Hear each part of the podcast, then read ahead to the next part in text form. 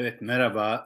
Ee, Zedena'ya yine buluştuk. Ya bir bu dönem zaman hızlı geçiyor. Tam böyle hazırlık yapacağız güzel de, güzel derken yine bir hafta geçti. İşte dizeler dedik, kelimeler dedik ve geldik e, Zedena'ya bu sefer sinemaya ama sinemaya giriş e, beter oldu. Sevgili Burak diyor ki sinema yıkıcı bir şey.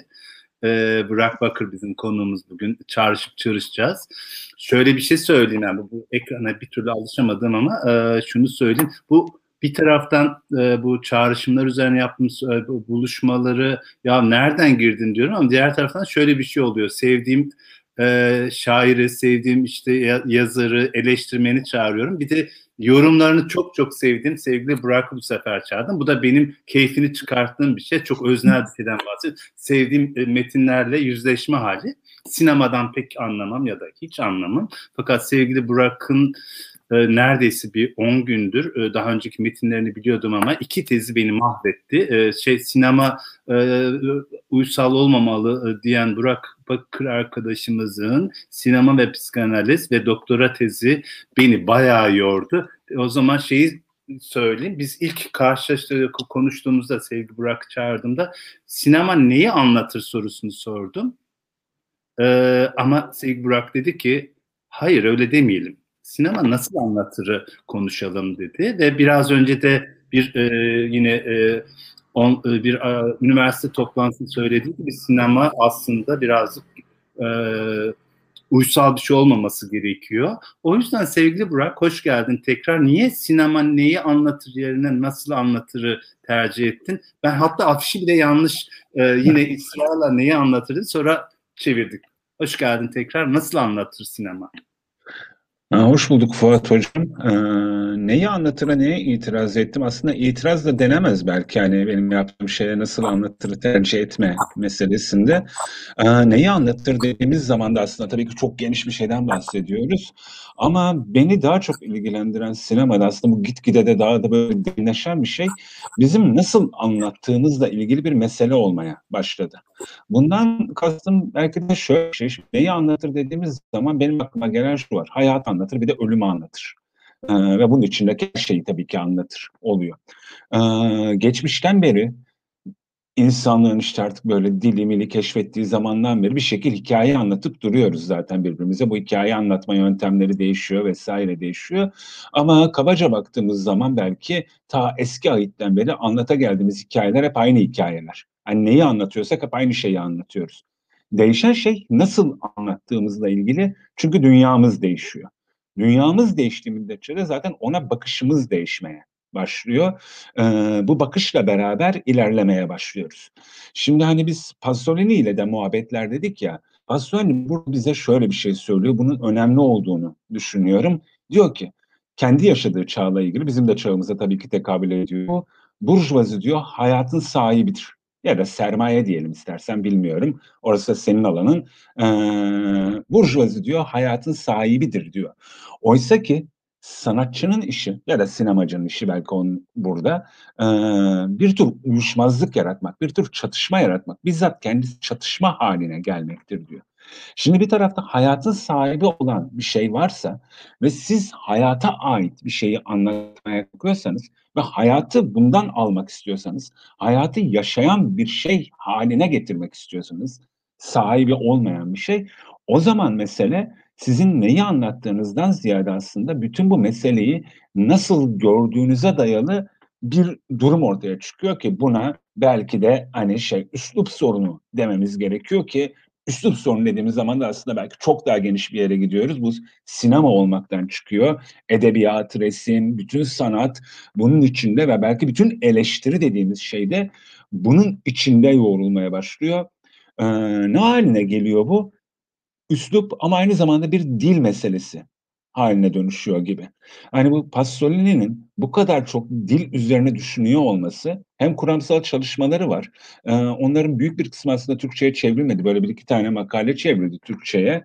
E, İngilizce'ni falan bulabilmek mümkündür sanırım onlar ama aslında tabii İtalyanca'da hani meseleler konuşuldu edildi. Dil üzerine meseleleri çok fazla ve zaten kendisi de söylüyor yani edebiyattan sinemaya doğru geçiş aslında hani edebiyatı terk etmiyor edebiyatın içinde hala varlığı sürdürüyor ama sinemayı bulma meselesi aslında yeni bir dil bulma ve bu yeni dil içinde kendisine ait bir dil yaratma. Buradaki öznellik meselesi galiba önemli Pasolini'de.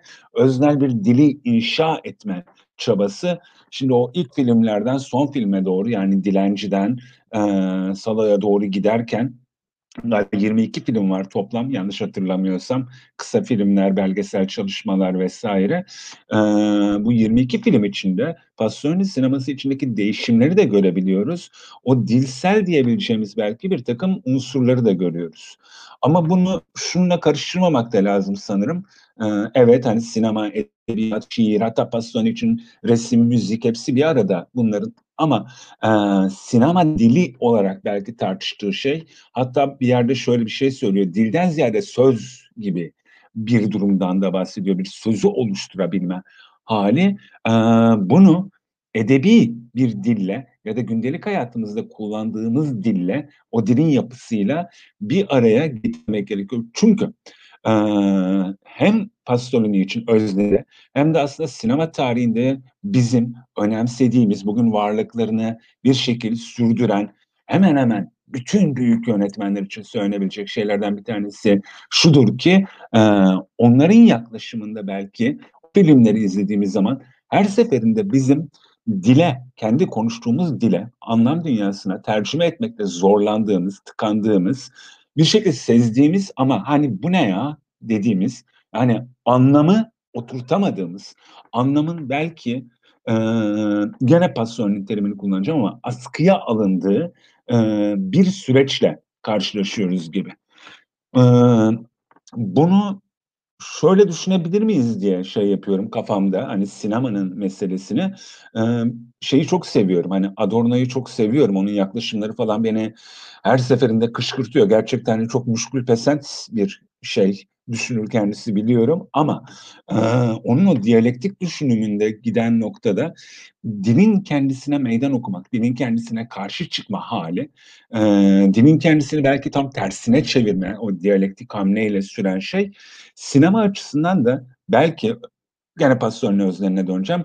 Pasolini açısından da hayatı boyunca kökten yani etiyle, tırnağıyla nefret ettiği, bu arada gerçekten abartmıyorum etiyle tırnağıyla nefret ettiği burjuva dünyası ve ona bağlı o küçük burjuva orta sınıflar dünyasına onun diline bir tür meydan okumak, e, onun dışında bir dil inşa edebilmek, e, oraya doğru yönelebilmek noktasında önemli.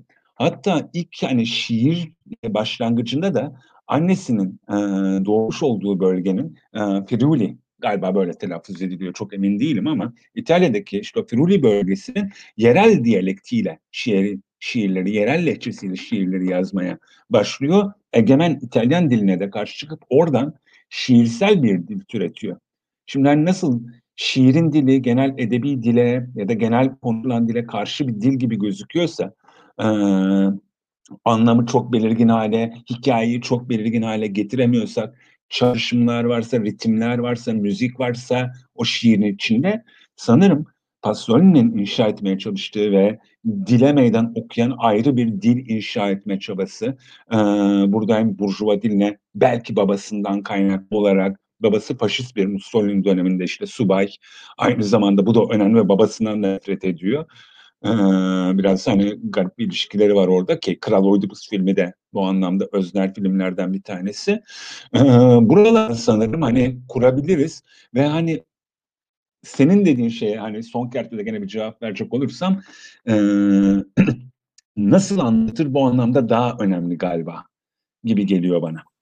Evet çok bence zaten tam da e, senin e, hemen hemen birçok film e, analizlerinde olan o öznenin oluşum sürecini birazcık daha e, lakancı bir yerde özne oluşumla hani bunlar biraz sonra açarız e, ama aynı zamanda özne oluşun çok hoş bir ifade. Bu son zamanlarda çok da karşılaşıyoruz. Yani Freudçu bir e, daha biyolojik belirlemeci bir dünyadan çıkıp o dille birlikte insanın özne oluş süreci ama dilin aynı zamanda özneyi kaybetmesi üzerine biraz sonra belki e, yine e, Pasolini üzerine e, konuşuruz ama Pasolini şey çok önemli. Bence belki oradan e, şey, hareket etmek lazım. Yani diyor ki e, yani sinemanın tam daha sonra sinema nasıl anlatırı içini doldurmaya çalıştın. Ee, Burak böyle diyorsa buna bir bakayım dedim ve kendi ifadesiyle diyor ki sinemanın kendi bir dili var.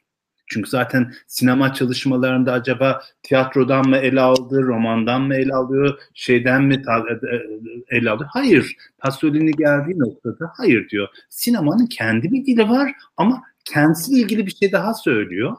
İşte bu diyor bütün sınırları aşar ama eğer diyor olanağım olsa İtalyancayı unutup başka bir dilde film çekmek istiyordum. Bu benim için çok önemli bir ifade. Çünkü hani biraz senin e, çalışmalarınla da bağlantı kuracak şekilde dil hem bize bir olanak veriyor ama hem de bizi inşa eden bir toplumsal olanı bizim içimize taşıyor.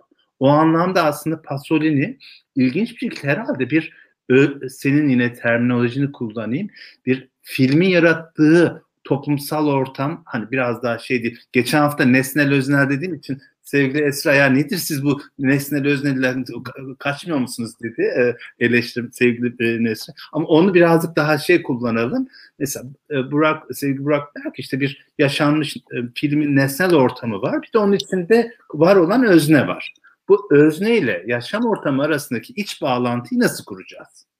Şimdi orada son zamanlarda gittikçe de önem kazanan e, psiko, psikolojinin, psikanalizin hızla devreye girdiğini görüyoruz ve bir noktada hani bunu çok genelleştirmek istemem ama bir noktada hatta bu son dönem bir e, dizi çekildi yani orada işte e, şeye falan e, e, referanslar vardı. Bir noktada sanki psikanalizin o dili daha anatominin dili olan, daha biyolojik determinizme açılan bir dil üzerinden film ve özneler, karakterler tanımlıyor.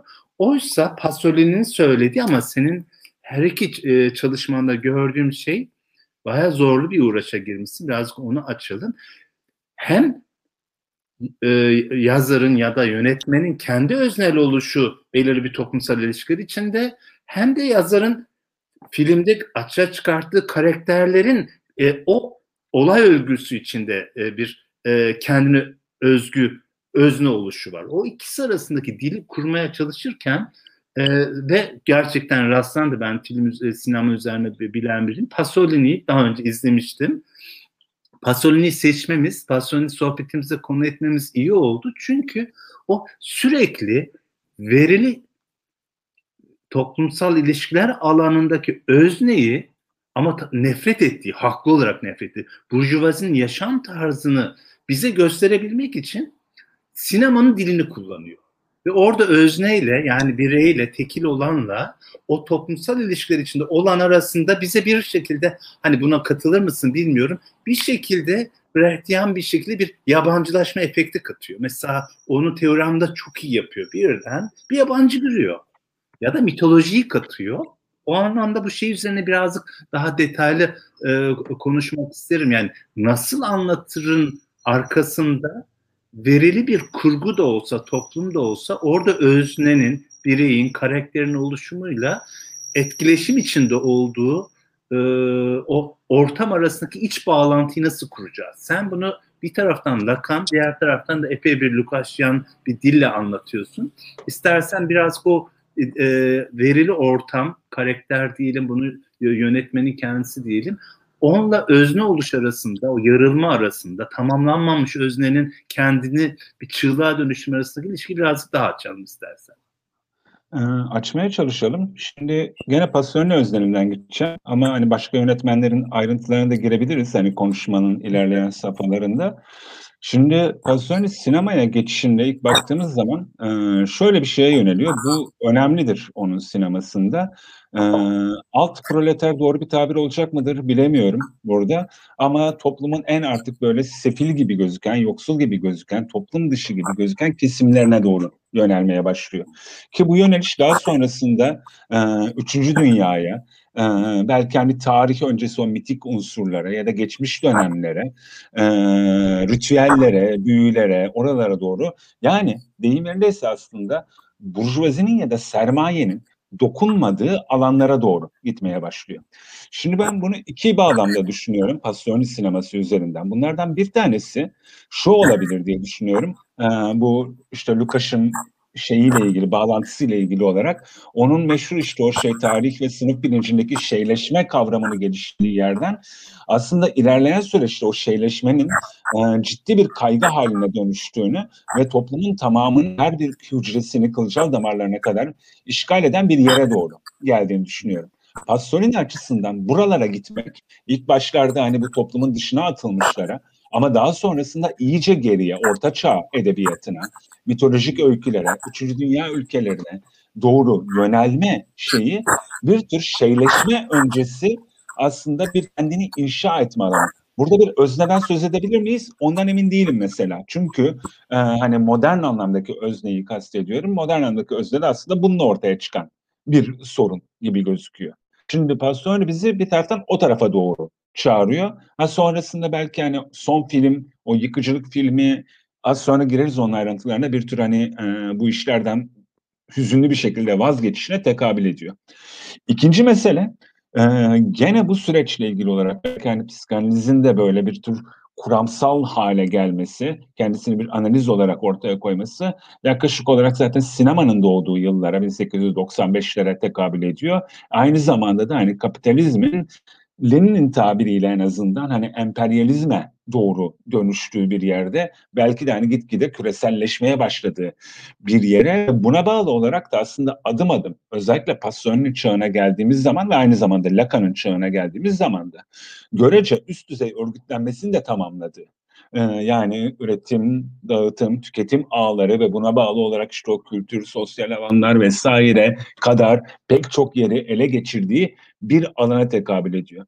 Şimdi e, buradan bakınca benim karşımda aslında şöyle bir şey oluşuyor. İnanılmaz bir yapı var ve bu yapının kendisi aslında Althusser'in devletin ideolojik aygıtlarında işte tartıştığı meseleler ve daha sonrasında gelen süreçte tartışılan meselelerle beraber toplumun en küçük kılcal damarlarına kadar işlemeye başlayan bir süreç ki Salo'daki yani o bok yeme meselesi filmdeki ya da yedirme meselesi aslında tüketim toplumunun hani geldiği noktanın da bir anlamda göstergelerinden bir tanesi. Çünkü artık bu bile tüketilecek bir şey halinde bize dayatılan, bize zorla verilen ya da hani isteyerek verilen neyse bir şey haline geliyor. Peki bu yapı içinde özne kendisine nasıl bir yer bulacak? Şimdi dil bir inşa, bütün bu şeyler bir inşa. Ben kendimi bir özne olarak nasıl inşa edebilirim? Nerede var olabilirim?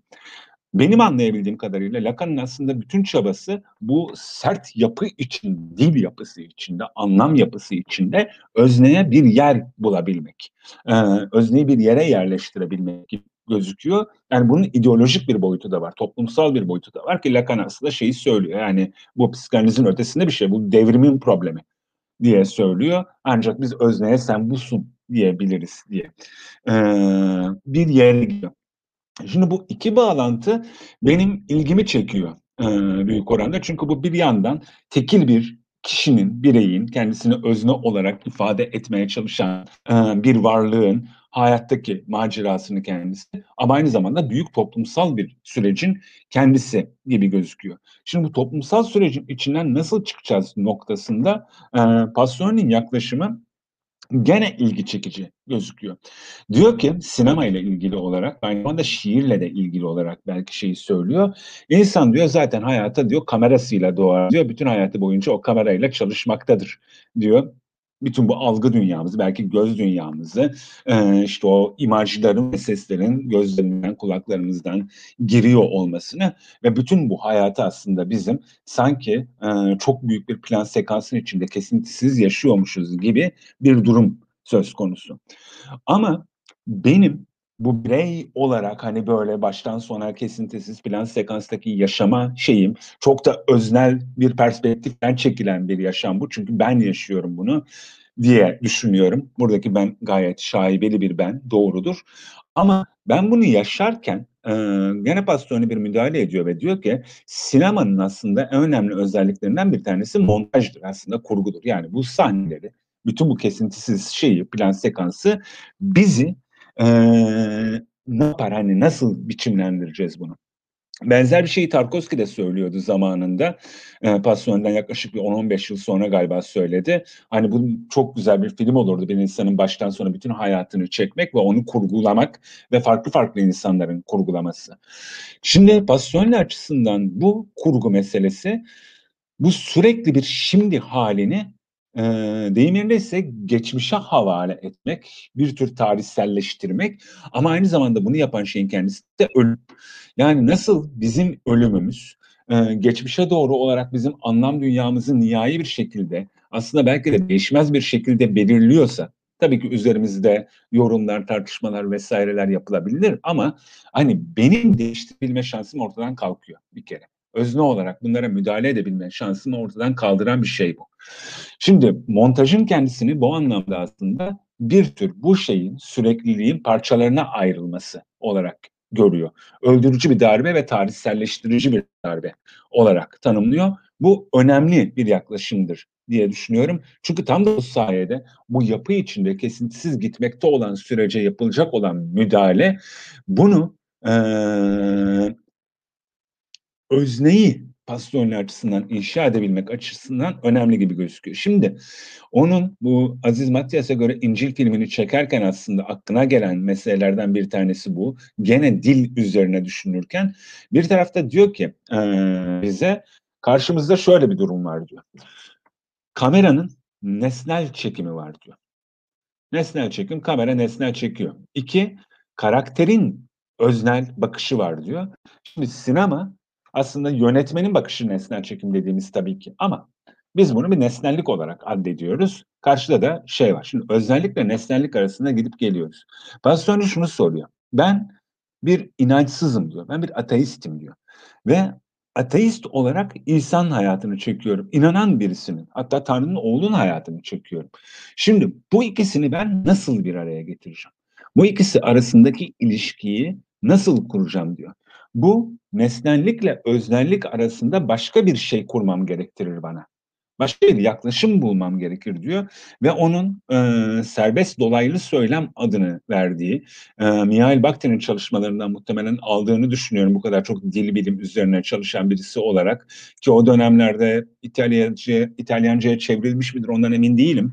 Yüzde yüz ama belki de hani tesadüf bilmiyorum. Çünkü Mihail Bakhtin de çok fazla bu meseleden söz ediyor. Serbest dolaylı söylem ve buna bağlı olarak diyolojiden söz ediyor. Ve buradaki yaklaşım karakterin iç sesinden ziyade aslında bir tür diyaloji yolunu açabilmek. Hem yönetmenle belki yönetmenin bakışıyla o karakterlerin bakışları arasında hem de karakterler arası ilişkilerde aynı zamanda da sinemasal uzam ve imgeler arası ilişkilerde ve aynı zamanda bu şiirsel boyutunu da getirecek bir yaklaşıma doğru dönüşmeye başlıyor.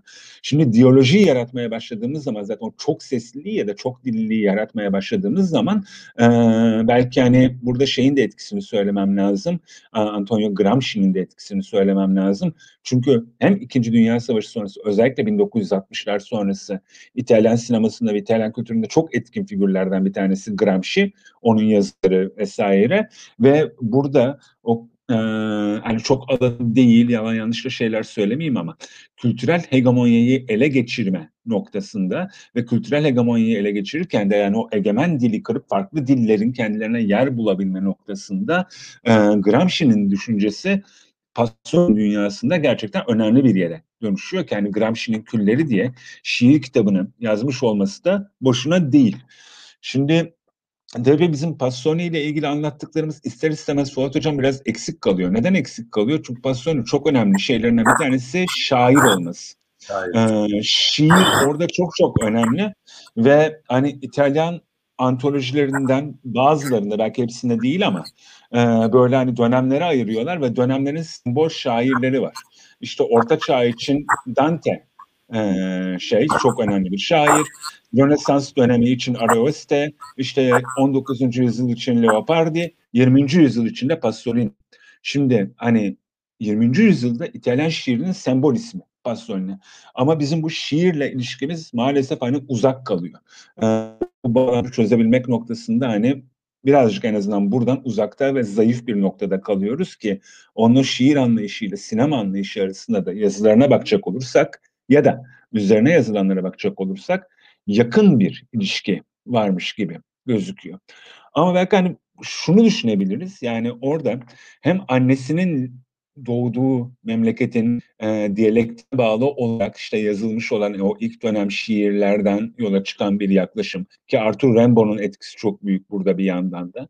E, diğer taraftan evet İtalyan yeni gerçekçiliği biraz da onları biraz daha gireriz belki hemen ama öncesi döneminde gerçekçilik, gerçeklik ve aynı zamanda apaçıklık diye Pastorini bir yerde söylüyor bize yani gerçeklik değil apaçıklık diye söylüyor. Yani bunu da biraz deşmek isterim ilerleyen zamanlarda bunlara yönelme meseleleri bütün bunlar kendisine bir beden olarak ortaya koymak ve bu bedene yer bulmakla ilgili bir şey. Ve neredeyse Salo'ya kadar aslında üçleme, yaşam üçlemesinin sonucunda karşılaştığı bir düş kırıklığına kadar mesele şu. Pastorin'de çok önemli bir mesele gibi gözüküyor. İnsanın dünyadaki ontolojik temeli diyor cinselliktir. Bu cinsellik üzerine burada bir temel buluyor. Burada belki bir temel bir anlam buluyor. Ama bu cinsellik meselesini e, 1968 hareketiyle de falan belki düşünmek gerekiyor. Çünkü hani 1968'in hani böyle şeylerinden bir tanesi de cinsel özgürlük vesaire gibi bir şey. Pasolini e, Adorno ile beraber herhalde böyle birkaç kişi var. Bir de Lacan falan böyle karşı çıkanlar hani 1968 hareketine karşı çıkanlardan bir tanesi. Onları da hiç 1968 hareketinin içindekileri. Ee, gerçekten hepsinin şey olduğunu düşünüyor e, konformist olduklarını düşünüyor. E, yaklaşımlarının aslında tam da tüketim meselesiyle ilgili bir yaklaşım olduğunu düşünüyor. Ve zaten üçlemeyi çekmesinin sebebi Orta Çağ'a doğru dönüp işte Orta Çağ edebiyatına İngiliz, İtalyan ve Arap dünyasına dönüp e, oralardan bu şeyleri derleme çabasının sebebi ise e, buradaki tüketime dayalı bir cinsellik anlayışına karşı aslında şeyleşmiş bir cinselliğe karşı belki e, şeyleşmemiş henüz e, bunun damgasını yememiş bir cinselliği bulma çabası. Enteresan bir durumdur. E, Decameron Pasolini'nin gişe başarısı yapan filmi.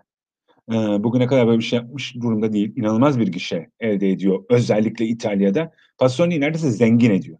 O kadar büyük ve hemen arkasından e, sayısını tam olarak bilmiyorum ama yaklaşık sanırım böyle yüze yakın e, bu dönemde geçen seks filmleri çıkmaya başlıyor.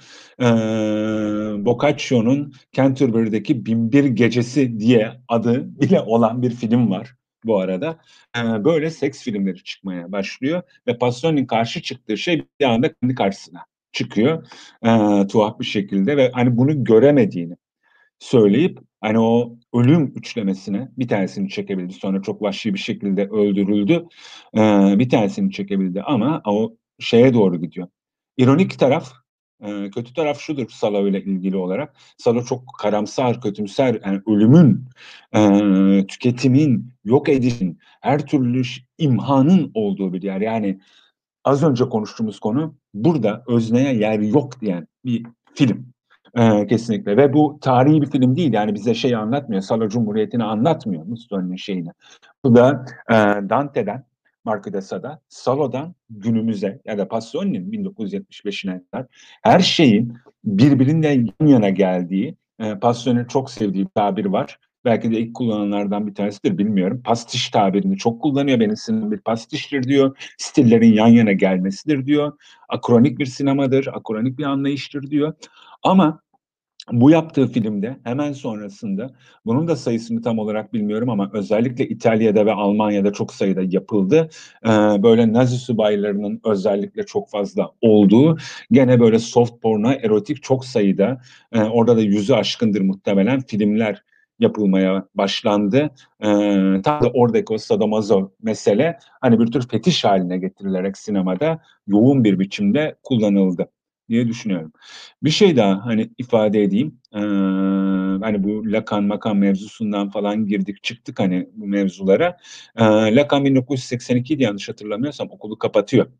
Ee, psikanaliz okulunu. Çünkü diyor ki yani artık psikanaliz işlemiyor. Yürümüyor burası diye bir şey söylüyor. Sanırım bu 1980 yılı e, üç aşağı beş yukarı bütün dünyada kritik bir dönem. Ee, hani Türkiye açısından ne kadar kritikse ABD, Almanya vesaire her şey bütün o dengelerin değiştiği ve bizim hani o bir yerden başka bir yere savrulduğumuz bir döneme tekabül ediyor. Hani az sonra belki gireriz işte mesela Fassbinder, Bergman vesaire gibi yönetmenlere hepsinin çekildikleri, öldükleri, bittikleri bir dönem.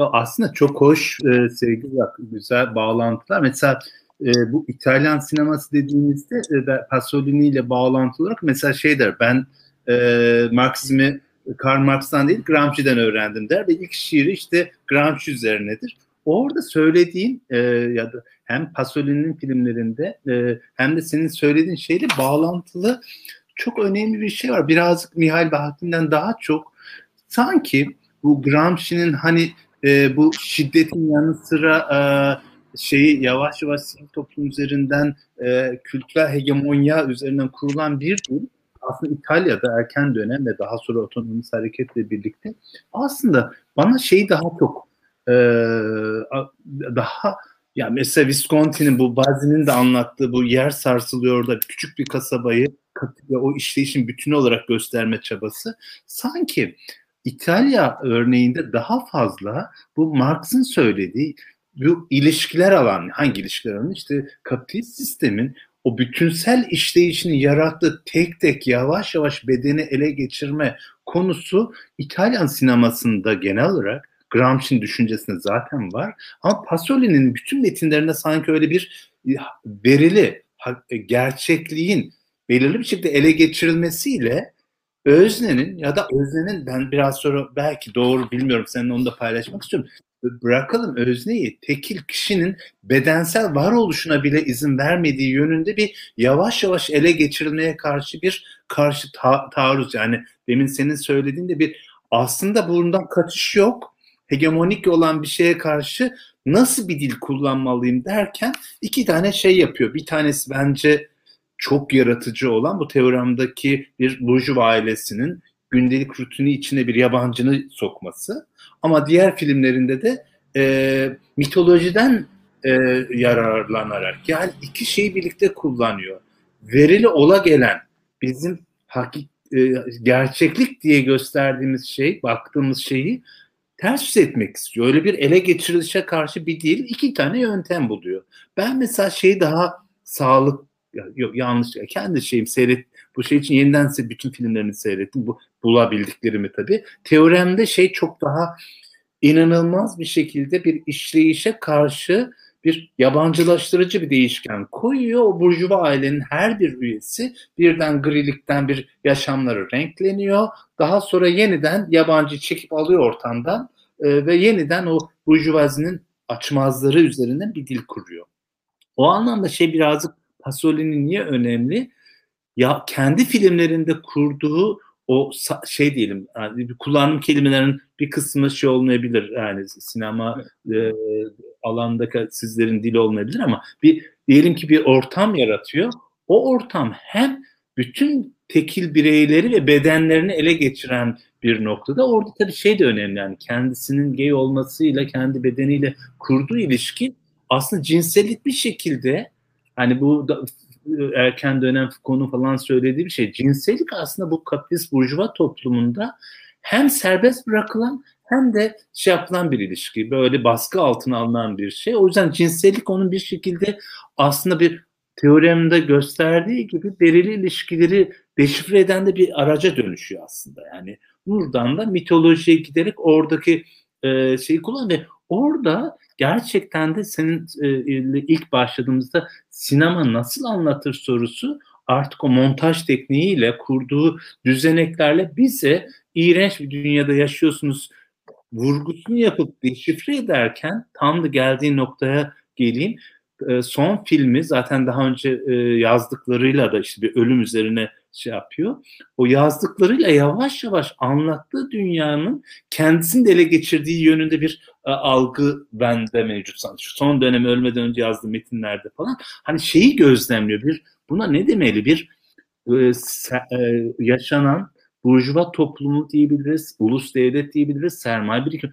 O böyle yavaş yavaş hücreleri ele geçirdiği dönemde Pasolini de onu görüp ona karşı bir dil geliştirmede e, Salonizm günüyle sanki yok ya buradan çıkış yok ya der gibi. Zaten senin e, tezde de güzel bir vurgun var kitabında. Yani orada artık pes etmiş bir e, Pasolini ile neredeyse karşılaşıyoruz ve e, kendi kurduğu şiirsel sinemanın tam dışında şey e, Bülent şey, Ulus Baker şey diyor bizi bir takım görüntüler maruz bırakıyor. Aslında kendi kaldığı ma- maruz kalmayı da bize yaşatıyor değil mi? Müthiş bir şekilde.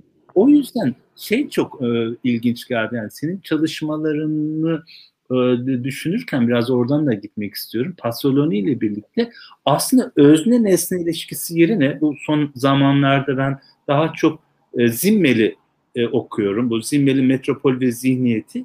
Orada Zimmel bize e, şöyle bir şey çok iyi veriyor. O toplumsal olana biz genel, nesnel diyorsak, e, bireye öznel diyorsa ve ikisi arasındaki ilişkiyi anla, e, anlamaya çalışıyorsak aslında birey olma haliyle o toplumun kendi içindeki işte bu toplumu karakterize eden kendi deyimiyle Zimmel'den bahsettim. İşte o paranın egemen olduğu, rasyonelliğin egemen olduğu. Bunu biraz sonra rasyonellik kelimesine konuşacağım film bazında. O ikisi arasındaki ilişki bir sabit bir ilişki değil. O şey diyor, toplumsallaşma süreci, oluşum süreci. Yani birey bir nesne, özne ve nesne konumunda eksik olma konumunda orada işaret edilen bir durum değil. Toplumsal ilişkiler alanı yol aldıkça bireyi kendi içine çekerek kendi kodlamalarıyla yeniden tanımlıyor.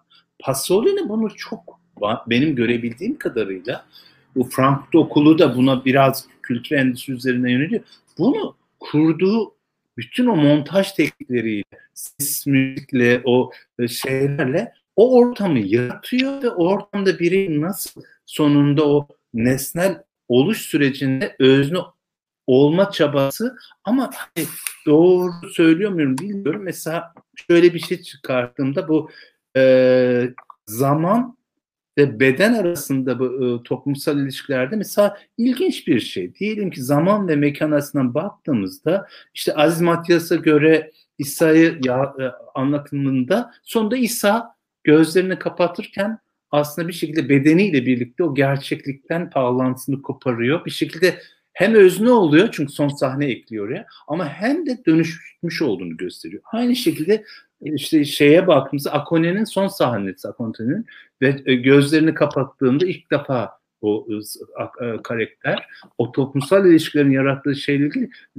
bir zevk alarak ölümü tadıyor ve yine Mama Roma'da son sahne çok etkileyicidir. Yine orada bir beden toplumsal ilişkilerdeki bedenin zamanla nasıl sistem tarafından yok edildiğini gösteriyor ama o yok edilme buna ne dersin? Sanki kurduğu şeyde yok edilen işte gerek Aziz Matyas'a göre İncil'de gerek Salon'un yüzünde gerek Akon'da gerek Mamarom'un son sahne ölümle biten sahne sanki verili, tanımlanmış, kodlanmış öznenin belki Salon'u dışarıda bırakmaz lazım son şeyini. Sanki o ölüm sahnesi tanımlanan, kodlanan o toplumsal e, kodlanmanın zimmelin anlamda toplumsallaşma sürecinden bir sıyrılma olanağı. O yüzden filmleri birazcık böyle bir birey, karakter, toplum ya da o ortam değil bir bireyin toplumun zaman içinde bireyi birçok şekilde içine aldı ve belki de en çok da içerilme ya da dışarıda bırakma cinsellik üzerinden bu kodu kendi bedeni ve e, yaşam tarzını bunu deşifre ediyor gibi geliyor. Yani söylemeye çalıştım biraz bireyle toplum ya da özneyle nesnel oluş arasındaki ilişki sermaye birikimi burjuva toplumunun zaman içinde yavaş yavaş bütün hücrelerine kadar e, sızabilen bir e, dil yaşam ortamı. O yüzden de şeye katılıyor 1980 ile birlikte başka bir e, içerilme haline geçişi. İşte Lacan'ın da o da artık içerilmiştir. O anlamda hani filmin e, anlatısı neredeyse hakikati gösterirken kendisini de sonunu ilan etmiş gibi bir konu söylediği bir şey var. Yani en çok da e, yani Pasolini'de onu görüyoruz. Yani anlatıp deşifre ettiği şeyle kendi anlatısına kendi sonunu getiren son filminde öyle bir ilişki var gibi geliyor. Yani dinamik bir bireyin oluşuyla toplumun kendi kodladığı birey oluşum arasında hani senin daha çok lakancı o üç evre yerine kullandığın dili ben bildiğim alanda toplumun kendi iç mekanizması içinde bireyin özne oluşuna izin verilmeyen bir e, yaşam ortamının e, gerçekleştirdiğini Pasolini'nin filmlerinde görüyoruz gibi geliyor bana. Şimdi şuradan yaklaşalım istersen hani Pasolini sineması hani biraz daha geniş tarihsel bir bağlama oturtmaya çalışalım ama hani o dediğin yerlere ve ölüm meselesine de e, bir miktar hani girerekten. Şimdi Pasolini'nin aslında kaygılarından bir tanesi şu gibi gözüküyor. Şunu söylüyor, sinema gerçekliği gerçeklikle anlatır diyor. Çünkü o baştaki hani o kurduğu mesele zaten kameramızla hani hayatta devam ediyoruz derken doğrudan gerçekliğe yönelik bir şeyden bahsediyor ki bu İtalyan sinemasında özellikle gerçeklik meselesi elzem bir yer tutuyor. İtalyan yeni gerçekçiliği evet sembol noktalardan bir tanesi. Senin söz ettiğin Visconti'nin Yer Sarsılıyor filmi işte 1942'de e, 1942 miydi? Neyse emin olamadım şimdi tarihinden e, önemli değil ama Yer Sarsılıyor filmi önemli filmlerden bir tanesi. E, ondan sonra gelen gerçekçilik, sinemadaki gerçekçilik mevzusu. Ama ee, orada hani bir şeyi de yapmamız gerekiyor, düzeltmeyi de yapmamız gerekiyor belki. İtalyan sinemasıyla ilgili olarak hani Gramsci, e, Mussolini vesaire dönemleriyle ilgili. Şimdi İtalya'da sinemanın e, ciddi anlamda önemsenmeye başladığı dönem Mussolini dönemi e, büyük yatırım yapılıyor. İşte Cinecittà açılıyor. Yanlış hatırlamıyorsam 1937 yılında açılıyordu. Hatta Kutsal Roma gününde açılıyor. Amarcord filminde de aslında ona bir gönderme yapılıyor, ediliyor. E, sinema dergileri çıkmaya başlıyor bu dönemde. E, Bianco Nero Sinema diye bir dergi çıkıyor. Yanlış hatırlamıyorsam gene adını. Oğlu çıkartıyor Mussolini'nin bunu Vittorio Mussolini çıkartıyor. Bir mahlas isimli adını değiştirerek aynı harflerle başka bir isim türetip kendisi de buralarda yazılar yazıyor. İtalyan sinemasının çok önemli yönetmenleri daha sonraki Antonioni, Roberto Rossellini, Vittorio De Sica gibi yönetmenler bu dergide yazı yazıyorlar. Bunlar e, entelejansiyanın o dönemki sol kanadını oluşturuyorlar ama hala şeyin içindeyiz, faşizm içindeyiz lütfen. Onun sol kanadı bu. Ee, yoksa gerçekten bir soldan bahsetmiyorum. Ee, burada tartışırlarken Şimdi adını hatırlayamayacağım bir gazeteci. Daha sonra faşizmden vazgeçiyor ediyor o da ayrı mesele ama Mussolini her zaman haklıdır sloganını bulan gazeteci diyor ki sinemamız diyor şeyden bahsedip duruyor 1935'te.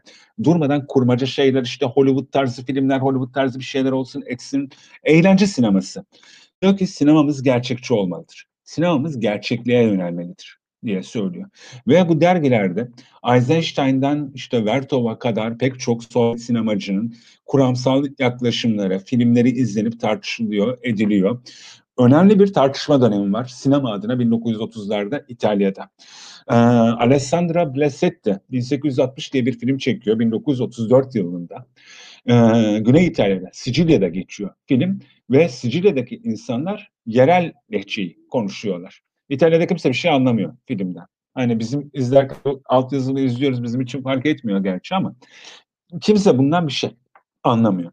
Şimdi İtalya'daki bu gerçekçi eğilim, bu gerçekçi eğilimle beraber yoksul kesimlere doğru kameranın hareket etmesi, onların maddi varoluş hallerini, maddi yaşamlarını gösterme hali şey döneminde daha, faşizm döneminde başlıyor bu tartışmalar. Ee, tabii ki hani Fransa'dan e, özellikle Visconti'nin Jean Renoir'la çalışıyor olmasının, e, Jean Renoir'ın sinemasının sürekli olarak aslında dışarıya, hayatın kendisine, doğanın kendisine yöneliyor olmasının getirmiş olduğu bir durum da söz konusu ki yani Visconti de o dolayımı taşıyor İtalyan sinemasına ki enteresandır işte. Senin bahsettiğin yer sarsılıyor. Filmi aslında bir proje olarak başlıyor. Balıkçılar işte köylüler vesaireler şeklinde gidecek. İtalyan Komünist Partisi bunun işte şeyi sponsoru des para falan veriyorlar. Visconti çekimleri uzatıyor. Sadece balıkçılarda kalabiliyoruz. Ee, o işte muhteşem film ortaya çıkıyor. Yer sarsılıyor. Yer sarsılıyor da da gene hani biz anlamıyoruz muhtemelen İtalyanca bilmediğimiz için ama e, yerel ağızda konuşulan bir dil söz konusu orada da. İtalya'nın diğer kesimlerinde bu anlaşılmıyor. Yanlış hatırlamıyorsam Togliatti galiba şeye söylüyor. Visconti'ye diyor. Yani biz sana para verdik. Visconti ondan sonra hani bu filmi çek diye. Komünist Parti yok senin filminde diyor. O da diyor ki çektiğim yerde Komünist Parti yok diyor. Hani nasıl sokabilirim bunun içine Komünist Parti'yi? Zaten ondan sonraki seçimi Komünist Parti kaybediyor biliyorsun. İşte şey Hristiyan Demokratlar mıydı? Neydi adı hatırlamıyorum. Ona benzer bir şey herhalde. Onlar kazanıyorlar seçimleri. Ne var ki? Ee, evet, İtalyan yeni gerçekçiliği önemli bir şey ortaya koyuyor. Roberto Rossellini'nin filmleri, De Sica'nın filmleri, e, İtalyan sinemasında özellikle e, yoksul halk kesimlerine, işçi sınıfına bakma noktasında önemli bir eğilim, nesnel denilebilecek bir yaklaşım sergilemeye başlıyorlar. Bu nesnellikten kasıt aslında şu, e, Zavatini'nin söylediği şeyler ya da Rossellini'nin söylediği şeyler işte gerçeklik apaçık dışarıda biz ona niye müdahale edelim ki? İşte kameramız olabildiğince nesnel olmalıdır. Kurguyu bunun içinden olabildiğince atmalıyız. Yani bir montaja çok fazla başvurmamalıyız gibi. E, hatta şeye bakacak olursanız Bisiklet Hırsızları filmine hani orada tek bir karakter üzerinden sanki gidiyormuş gibi gözüküyor işte Richie karakteri üzerinden ama öznelle nesnel yani Richie'nin öznel yaşamıyla nesnelleşebilecek aslında bütün İtalya ya da İtalya'nın bütün yoksul kesimlerinin aynı durumda olduğunu gösterebilecek sahneler var bunun içinde. Şimdi bu dönem 1950'lerin sonuna doğru doğal olarak zayıflamaya başlıyor. Aslında tam senin dediğin yerlere gelmeye başlıyor. Ne oluyor? İşte belki hani bizdekine benzer şekillerde işte maaş yardımları, ABD dolarlarının ülkeye yağmaya başlaması, yeniden kentleşmenin ortaya çıkması, çok çarpık bir kentleşmenin oluşması, bu çok çarpık kentleşmenin içinde işte varoş bölgelerinin kurulmaya başlaması, o işte Pasolini çok sevdiği insanların o varoş bölgelere yerleşiyor olması özellikle Akatone ve Mama Roma e, filmlerinde olduğu gibi durumlar. Şimdi İtalya'da bir grup yönetmen belki, bunların başını belki de Pasolini çekiyordur ama Pasolini ile beraber işte onun ilk filmlerinde 17-18 yaşındayken çalışmaya başlayan Bernardo Bertolucci, Francesco Rossi, Ettore Scolo, Elio Petri e, gibi, daha var hani Marco Bellucci gibi çok sayıda yönetmen gitgide yeni gerçekçilikten politik bir şeyle, bakışla kopmaya başlıyorlar. E, bu politik bakışla kopmanın şeylerinden Pasolini'deki belki en önemli unsurlarından bir tanesi az önce söylemeye çalıştığım işte ölümü bir tür nihai mesele olarak ele alıp bu ölümden yola çıkıp aslında olayın kurgusunun ne olabileceğini ortaya koymak. E, çünkü diyor ki bir hikayenin anlatımı diyor, hikayedeki olaylardan sonra ortaya çıkar. Ve hikayenin olaylardan sonraki meselesi Pasolini nedense sürekli bir ölüme doğru gidiyor. E, o kurguyu inşa edebilmek açısından. Ve şimdi evet e, ilk dönemlerinde belki yeni gerçekçiliğe benzer bir takım stilistik unsurlar görüyoruz ya da biçimsel unsurlar görüyoruz. İşte gene hani böyle yoksul halk kesimlerine dönüşmüş bir var ama e, şimdi Fellini ile de çok yakınlar. Zaten Fellini için senaryolar da yazıyorlar. Hatta ilk filminin yapımcısı Fellini olmak istiyor. Sonra başkası oluyor e, Dilenci filminin. Çok yakınlar ama Fellini'nin şöyle bir sözü var. Yani bu yeni gerçekçilik diyor. Ne zaman diyor işte bir şey oraya pecmurde bir insan koysanız sanki yeni gerçekçi film oluyor. Ama sinemamızın başka şeyler göstermeye ihtiyacı var diyor. Sinema başka yerlerden türüyor diyor. E, Pasolini de benzer bir yere gidiyor. Nereye gidiyor? Aslında kendi sinemasını, evet sinema bir biz zaten gerçekliğin kendisini gerçeklik yoluyla aktarır diyor. Ama e, figüratif sanatlardan çok etkilenen birisi. Özellikle erken Rönesans resminden çok etkilenen birisi ve erken Rönesans'taki bir takım işte yüz ifadelerini, yüzleri bu yoksullarla özdeşleştiriyor. Yani İtalyan sanatı açısından düşünecek olursak İtalya'nın yüce sanatıyla İtalya'nın görmek istemediği, göz ardı etmek istediği, şehir dışına attığı tecmurde tipleri kar çakıştırıyor birbirleriyle. Ve zaten filmleri tepki almaya başlıyor. Şimdi Akatone'de yani pezemeklik yapan birisi dilenci diye geçiyor da adam pezemeklik yapıyor. Orada tam olarak yaptığı şey bu. Ee, İsa figürüne dönüşüyor aslında. Şimdi İsa figürü onun sinemasında belki hani gelen kişiyi de İsa gibi düşünebiliriz. Ya da bir melek gibi düşünebiliriz. Ya da bir şeytan gibi düşünebiliriz. Bilemiyorum. Yani nereden düşüneceğimizi kimse bilmiyor. Açık bir mesele.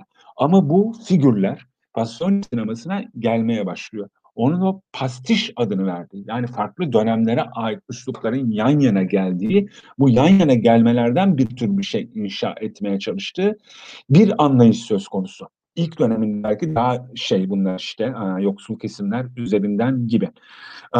Daha sonrasında işte belki hani teoremle Porçile mi e, söyleniyor bilmiyorum hani İtalyancası Domuz Ağılı filmi. Bir tür sanki böyle modern mitolojilermiş gibi işleyen şeyler ki planda hani bir tür başka meseleler de onun içinde e, yer alıyor. Keza aynı zamanda işte Kral Oidipus ve Medea gibi filmlerde farklı bir mitolojik meselenin de devreye girmesiyle beraber belki şunu görmeye başlıyoruz. Biz Pasyonist sinemasında e, birbiriyle uzlaşamayacak aslında birbiriyle yan yana gelmesinin çok mümkün olmadığı iki tane dünyanın bir aradalığı. Bu geçmişle bugün olabilir ya da başka şey de olabilir. Şimdi medyaya baktığımız zaman tipik bir üçüncü dünya ile aslında batıyı görüyoruz. Emperyalizmle işte sömürge ilişkilerini görüyoruz. Ya da e, rasyonalizm rasyonalizm öncesi bir dünya ile rasyonelleşmiş bir dünyayı görüyoruz. Ya da bütün bir yaşamı döngüsellik üzerine inşa etmiş bir topluluk ile medyanın dünyası ile Diğer yandan bütün şeyi ilerleme üstüne, gelişme üstüne sürekli olarak bir hedef noktasında inşa etmiş bu toplum arasındaki çatışmayı görmeye başlıyoruz ve aslında bu toplumlar birbirlerini bir şekilde aslında belki medyada imha etme noktasına kadar gidebiliyorlar. Ee, şimdi o Gramsci meselesinde İtalya'da çok önemli bir dönem var. 1960'ların sonları, 1970'lerin başı gibi dönem diyebilirim buna.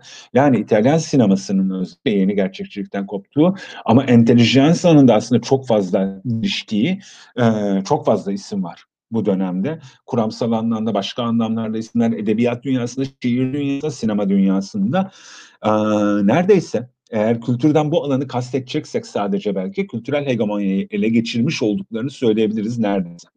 Ama sonrasında e, o tüketim toplumunun 1968 sonrası kuşak hareketinin getirdiği ve üstüne gelen işte o cinsel özgürleşme adı altında aslında cinselliğin kendisinin bizatihi bir tüketim malzemesi haline dönüşmesi, hayatın tamamının bir tüketim haline dönüşmesi, e, o bitmek bilmeyen kentleşme meselesi. Habire yapılan binalar binalar.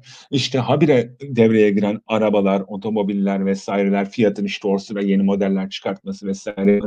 işte Vespa'nın ortaya çıkması gibi hani o ticari ürünler ve bunların reklamların ortaya çıkması.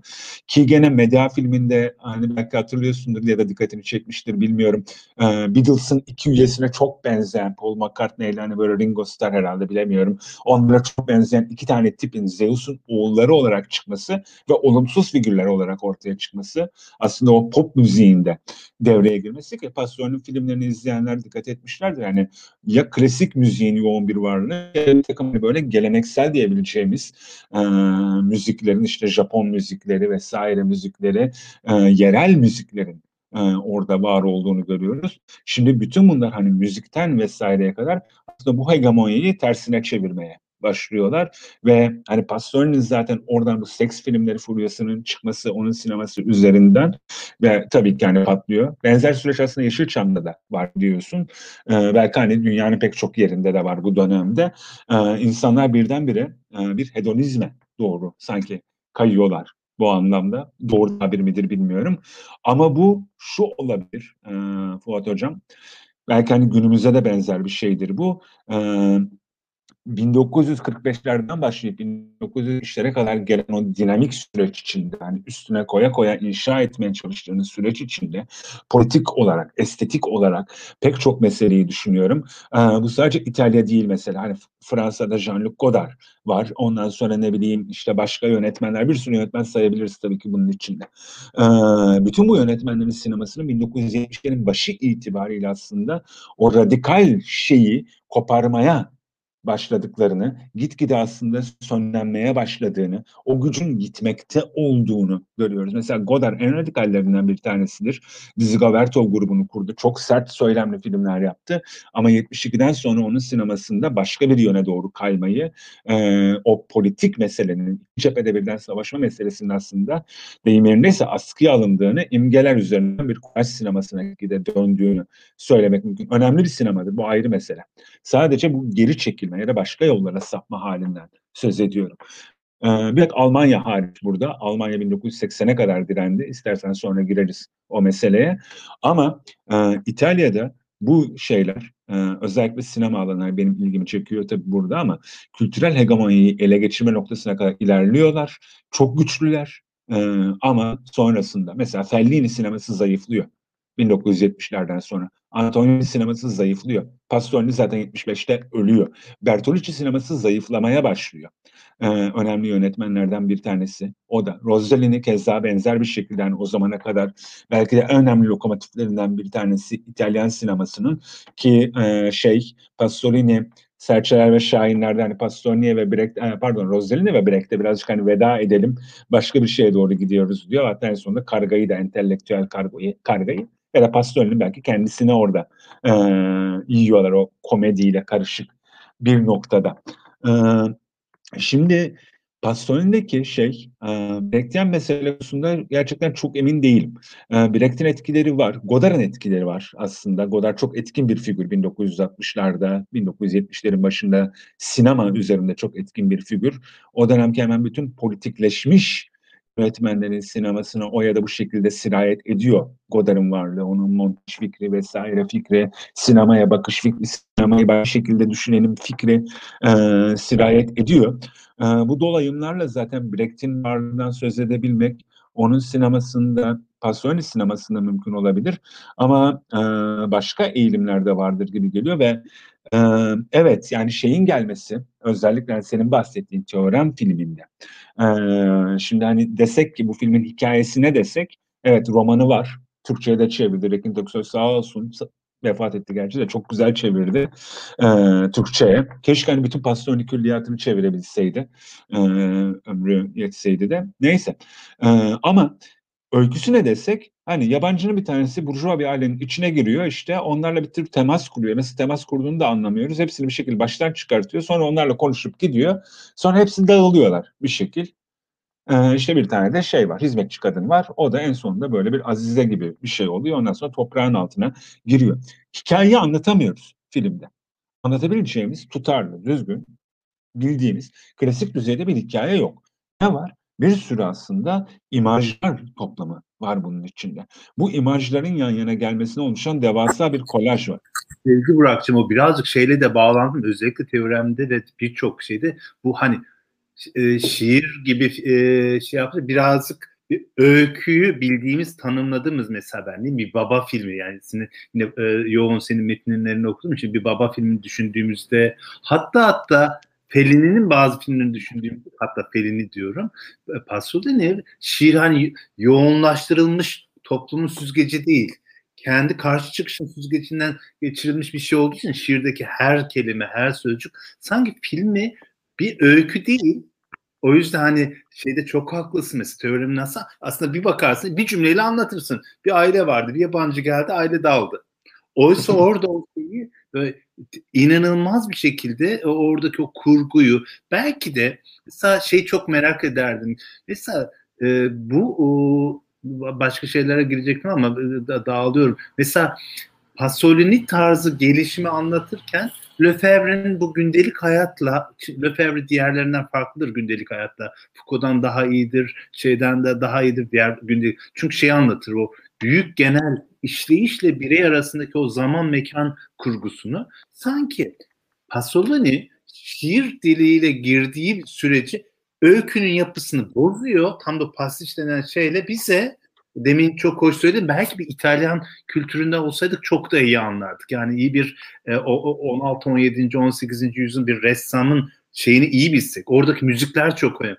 Onları iyi bilsek o kontrastları, o araya giren ses öğesini daha iyi anlardık. Ama sanki şöyle bir şey. Mesela bu e, Pasolini'nin e, hemen hemen e, bütün filmlerinde anlat derseniz yani biz geçenlerde bu işte Zedena'ya e, tragedyalarda kadınları işledik. E, medyayı anlatamazsın Pasolini filmde. Çünkü o alıyor oradaki şeye görsel, ses hatta işte o hareketlerle orada başka bir yine bence yani e, şiirsel bir dil yaratıyor. Ya mesela Türkiye'de bizim izlediğimiz yani bizim yönetmenlerimizde benim görebildiğim kadar çok az olan bir şey. Hep bir öykü vardır. Hep öykü, caz, e, o öykünün içine girmek isteriz. Hatta öykü biraz bozulduğunda e, çok fazla da hoşumuza gitmez. Herhalde son zamanlarda çekilir mi bilmiyorum. Bu Ayhan Geçkin diye bir yeni benim yeni bildiğim bir yazarımız var. Kenti Bey, bireyi biraz da şey diyor Delözcü bir yerden gidiyor diyor ama ben öyle değil İstanbul'un Ankara'nın kendisini anlatıyor aslında. Hani bir öykü kurmak değil zaten öyküle gibi bizi kuşatan dünyayı parçalayan e, formlara, görüntülere dönüşüyor. O yüzden mesela Pasolini şiirle birlikte hani bu doğru bir şey mi bilmiyorum. Bir e, filmografik bir imajlar yığını üzerimize geliyor. Böyle bir müzikle birlikte yüz hareketleri senin yine bir paylaşımdan dolayı Raider'ın bir filmini seyrettim. Mesela çok oradan çok etkilendiğini düşünüyorum. O müzik ve yüz ifadeleriyle. Ama şey yok. Yani herhalde bu doğru mu bilmiyorum. Bir filmi seyrettiğimizde kurgulanmış bir bütünsel öykü değil. Bizi habire görsel ve müzikle böyle arıtılmış şeyden geçmiş o sistemin mantığını deşifre edecek şey, vurup çekiliyor. Böyle görüntülerle çarpıyor. Özellikle bu bence Aziz Matyas'a göre İncil'de bu bence şey noktasına varmış. Yani muazzam bir şiirsel dille ve şey de orada o paylaşımcı karşı çıkışın başka bir İsa ile karşı. Dürü, inanılmaz bir şey orada yani Hazreti İsa'yı anlatırken tamam antik bir anlatıyı şiirselleştirerek yapıyor. Orada hani söylemeye çalıştım biraz o şey dönemin 60'larla 70'lere doğru bence Godard'da da biraz var. Öykü yerine insanlara çarpıp uzaklaşan o film tekniğini kullanma daha fazla. Ee, o, o, onu kaybediyor bence hani şeye bak mesela bugünlerde e, oradan bir başka sen tarihsel süreci anlattın. Bugünlerde mesela e, çok iyi bir e, e, film izleyerek gittiği, sürdürdüğümüz e, ders ortamı falan var. İşte kavramı seçiyoruz. Ondan sonra o kavram üzerine filmle arkadaşlar inanılmaz güzel sunumlar yapıyorlar. Fakat şu ilginç mesela bugünlerde e, çok belirleyici olan işte Netflix'e bakalım diğer filmleri bize sunan şey. Bu filmleri bulamıyorsunuz. Çok ilginç yani e, Pasolini'ni yeni koydular bir, bir yere. Yok bence yok. Yani ilginç senin söylediğin kültürel hegemonik dünya bu öykünün dışında pasişlerle, fragmanlarla giden bir dile kolay kolay izin vermiyor artık. Mesela dolaşıma girmiyor. Yine öykü öykü üzerine kurulan bir dil üzerinden gidiyoruz. Belki de o ara dönemi yani İtalyan e, Fellini'de özellik Amarkort'ta o inanılmaz sahne yani yönetmenin kendisini de deşifre ettiği sahnede sanki o anlamda kültürel hegemonya dediğimiz tam da e, Solon'un 120 günde lanet olsun bu sistem artık kendi, bizi de içine alacak yönünde bir vurguyla orada bir sinemanın dilini dönüştüren bir e, tarihsel sürecin içinden geçtik gibi geliyor. O yüzden Pasolini'yi yeniden düşünmek, belki yeniden Fellini'yi düşünmek çok çok anlam. Godard'ı ben hiçbir zaman anlayamadım. Yani seyrettiğimde hiç şey yapamıyorum. Onda mesela bir şey söyleyemem, kuramam. Ama Fellini, Pasolini üzerine belki şunu gidebiliriz. E, dağıttım biliyorum. Sevgili Burak. Mesela Pasolini ile Fassbinder arasında Almanya İtalya tarihine de koşut olarak bir şey kurabilir misin? Oradaki e, şey nasıl? E, çünkü Fassbinder'e de çok e, ilgilen biliyor. Pasolini, Fassbinder o dönem üzerinden bir dil kursak ne dersin? Eee, güzel olabilir Spinder'le, eee, Pasolini'yi karşılaştırma hali. Eee, Alman sineması enteresan tabii bu noktada biliyorsunuzdur. Eee, 1900 işte o 20'lerdeki o muhteşem Alman sineması, öncesinde işte hani o, eee, Caligari ile falan başlayan işte dışa vurumculuk olarak geçen aslında biraz daha ticari filmler e, olan filmler ama sonrasında yeni nesnellik, sokak filmleri e, gibi filmlerin gelmesi oralarda 1933'e kadar aslında tabii ki çok hani güçlü bir sineması var Alman yanın. E, Fritz belki başta olmak üzere e, o sinemanın içinde ama sonra 1933'ten neredeyse 1970'e kadar diyebiliriz yani 60'ların ortalarına kadar Alman sineması geri çekiliyor. Bakın İtalyan sineması 1945'te yani savaş sonrası hatta savaşın içindeyken patlıyor e, Viscontiler, Rollini'ler falan patlıyor. Alman sineması 1945'ten yani Nazilerin işte yenilmesinden e, 1960'ların ortaları ya da 70'e kadar o üretim sürecinin içine giremiyor. E, çünkü orası da gerçekten bir şey. ABD sömürgesi şeklinde işliyor. Hollywood her tarafı kapatmış durumda. Oraya bir alan bırakmıyor. 1960'ların sonu 70'lerin başında işte genç sinemacılar, Volker Schlendorf'lar falan başlıyorlar. Ee, Alexander Kuliga çok önemli isimlerden bir tanesi. Hem kuram noktasında çok önemli e, noktada. O da aslında gündelik hayat üzerine falan bayağı bir çalıştı etti diyebiliyorum. Ee, daha geç belki tarihleri Lefebvre'den ama gündelik hayat üzerine onun da çalışmaları var.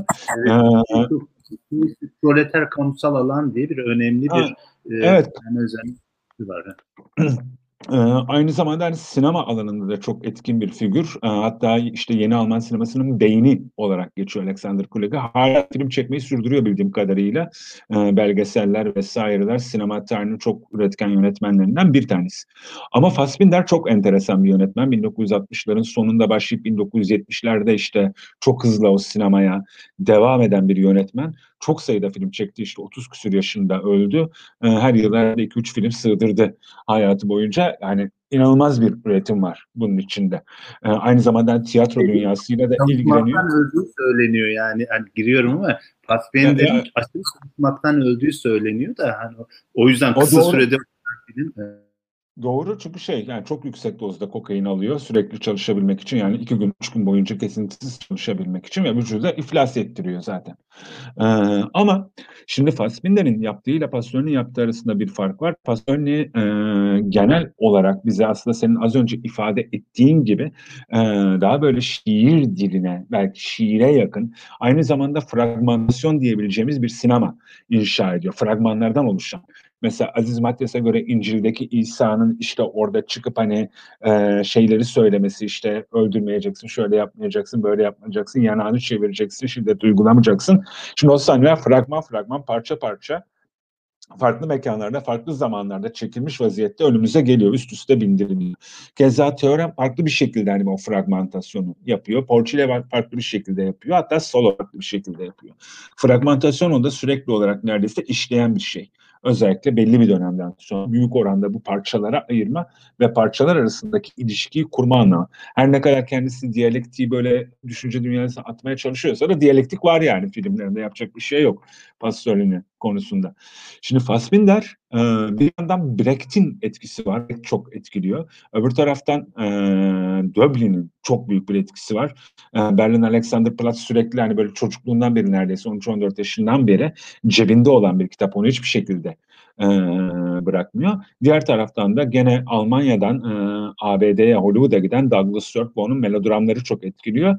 Ve melodramların içinden geçerek bir Brechtgen sinema inşa ediyor. Sinema tarihinde belki bir karşılığı daha yoktur onun yaptığı şeyin, Fassbinder'in yaptığı şeyin. Şimdi Pasolini ve benzerlik belki şurada olabilir e, ve farklılık da aslında burada olabilir e, diye düşünüyorum. Muhtemelen birbirlerine çok fazla temas edemediler. E, ikisi 1975'te şey öldürüldüğü için, Pasolini öldürüldüğü için. Pasolini şu mevcutta aslında bir yaşam alanı olduğuna inanmıyor. O yüzden dışarıya kaçmaya çalışıyor ve belki de bir dışarısının da olmadığını fark ediyor sonunda. Yani kaçacak bir dışarısı bile yok ya da beni bu dışarıdan çıkartın diyor. Öyle. O kadar dışarısını istiyor. Ee, Fassbinder'in yaklaşımı, Fassbinder Alman olduğu için olabilir bu Alman-İtalyan farklılığı olabilir. Ee, Alman olduğu için belki çok daha karamsar bir yerden ilerliyor ve diyor ki insanlık tarihi insanın birbirini sömürmesinin tarihidir diyor. Bütün tarihi böyle okuyor.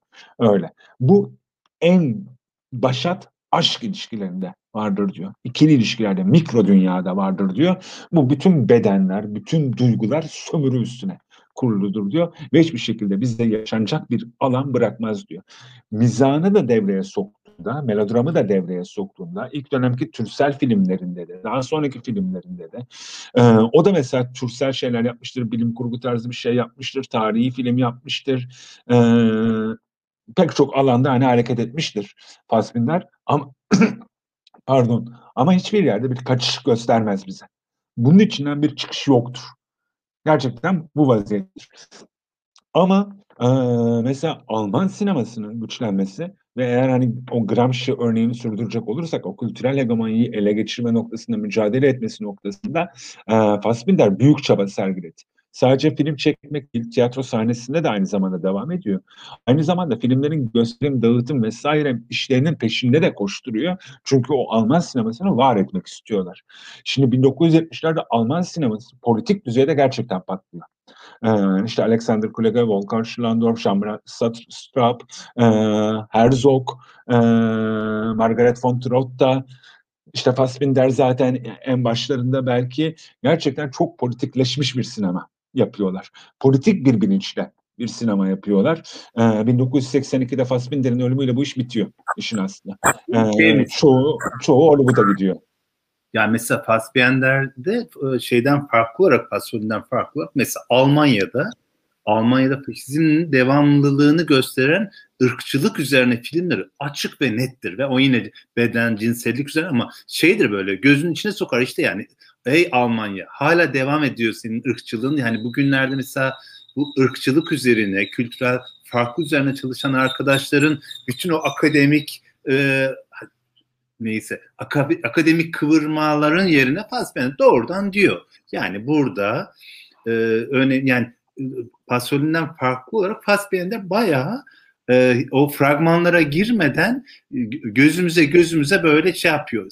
Belki Salo'yla bu şey yapabiliriz aynı şey ama o gündelik hayattaki insan oluşun nasıl e, ırkçılığın hatta gerçi o Pasolini'de de var sınıfın kendi içinde en alt, en yoksul, en e, sıradan insanların da kendileri karşısında hani yine onu sen söyledin nasıl acımasız olduklarını, nasıl sınıfın kendi içinde mesela bu Türkiye'de proleter aman e, işçi sınıfı diye yüceltmeye karşı gerek Pasolini gerekçe ama Fassbinder bize şeyi gösteriyor. Hayır. Yani o toplumsal kodlama sistemi ırkçılıktan tutun işçi sınıfının oluşumu, kadın erkek oluş, cins, ırk ve sınıfı her karede bize böyle üzerimize şey yapıyor.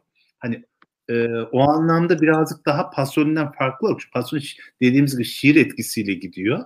Fassbender'in öyle bir derdi yok. Böyle üzerim çok da zordur aslında.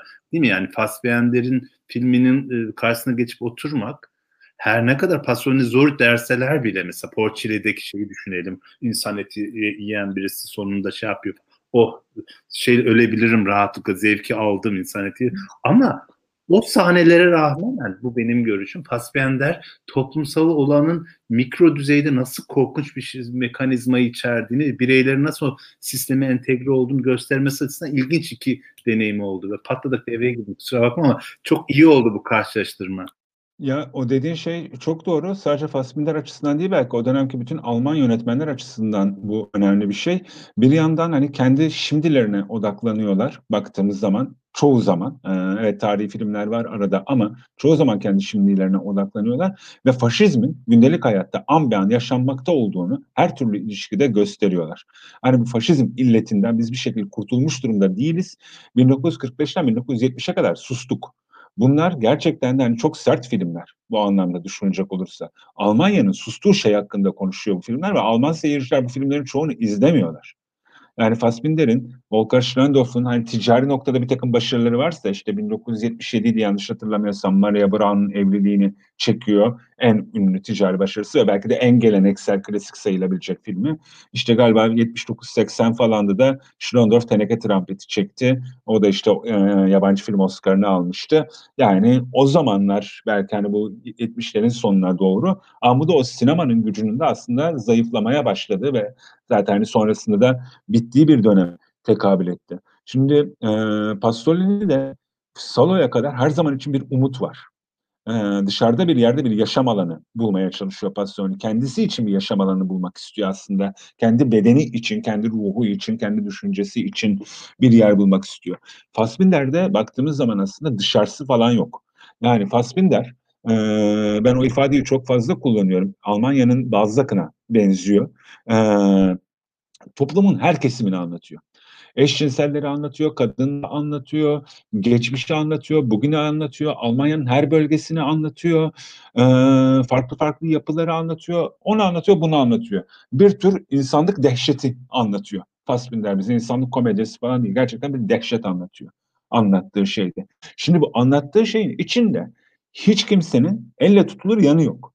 Fassbinder'in kendisi de dahildir buna. Hiç kimsenin elle tutulur yanı yok deyim yerindeyse. Bu kadar acımasız bir yönetmenden bahsediyoruz. Yani bir politik doğruculuk yapmak vesaire işte kadınları ben pozitif göstereyim. Ee, eşcinselleri pozitif göstereyim. Onu bir pozitif göstereyim. Ee, film çekiyor. Kadınlar ayaklanıyor. Eşcinseller ayaklanıyor. Komünistler ayaklanıyor. Anarşistler ayaklanıyor. Sağcılar ayaklanıyor. Solcular ayaklanıyor. Hepsi tepki gösteriyorlar filme. Orada. Şimdi Pasolini'nin ilk dönem filmlerinde bu biraz daha vardı. Hem İtalyan sağ hem İtalyan sol tepki gösteriyor. İtalyan sol komünist parti nerede, nerede komünistler, nerede işçi sınıfı. Az önce senin dediğin gibi işte işçi sınıfı olsun vesaire fabrikalarında işlerinin başında. Hani bunlar niye yok? Sen ne biçim Marksistsin, solcusun gibi bir şey. Ee, o da Marksizmi hani öyle dogmatik bir şey olarak almadığını, bunun Marksizme ihanet olduğunu, Marksizmin gelişen bir şey olduğunu, değişen bir şey olduğunu, şartlara göre bakmak gerektiğini kendince o teoriler doğru diye yanlış da ayrı mesele. Ama tam doğru yani o şey değişmek zorunda. Ee, şeylere farklı biçimde bakmak zorundasın. Bu konuda kesinlikle şüphe yok.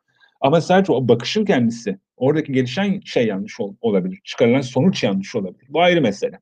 Ama oradaki düşünce yöntemi doğru bir yöntemdi. Bassoni'ye rağmen diyalektik bir yöntem. Fassbinder diyalektiği zaten sürdüren bir yönetmen.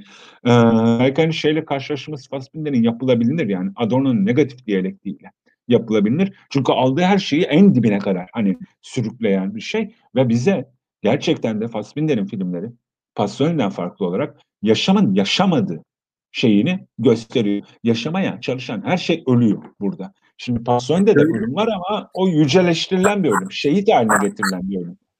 Burada Şimdi şöyle bir şey de olabilir belki Seyfi Burak. Ha, giriyorum kusura bakma. Yok. Bence çok e, iyi bir şey oldu. Şöyle bir ya ama e, ne kadar e, bu, sesli düşünme zaten e, programın çağrışım üzerine. Şimdi şeyi de düşünüyorum.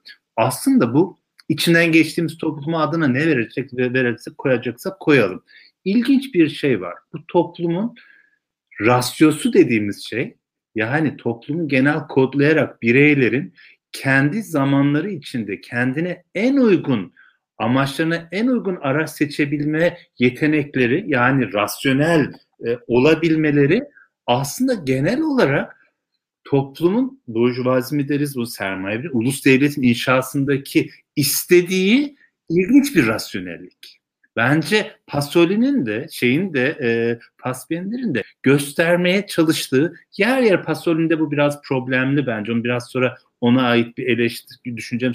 Ama şöyle bir şey sanki sistem bireyleri kendi başına özne kıl, özne kılacak şekilde rasyonelleştirdikçe o bireyler pragmatist, verili ilişkiler içine adapte olan, uyum sağlayan aslında bir şekilde böyle uyuşturularak rasyonelliğini, o sisteme adapte olarak rasyonelliğini gösteriyor.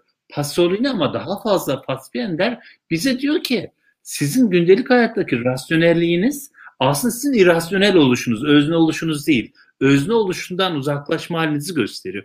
O yüzden hani şey bir hani şöyle bir şey diyor. Kapitalizm irrasyoneldir. Hayır.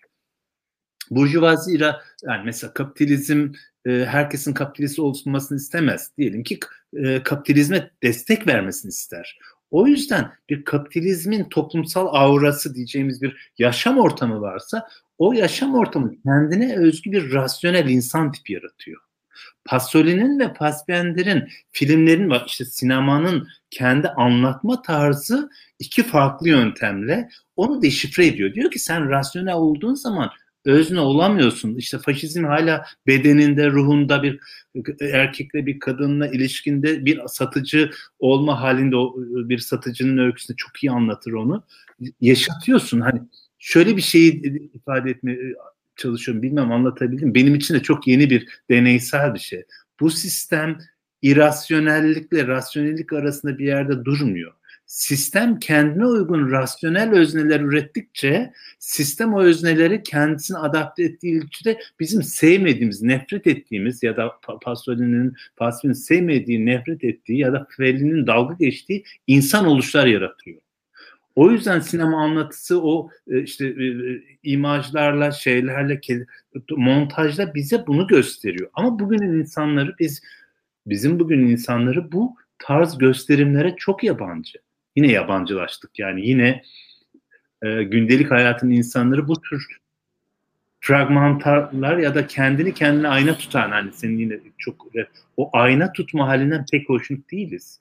En entelektüel filmlerde bile bu ayna tutulmayı pek sevmiyoruz gibi geldi. Yani o anlamda ne dersen senin de çok bütün metinlerde ö, bireyin özneleşme süreci aslında çok eksikliği rasyon konuşurken düşünüyorum.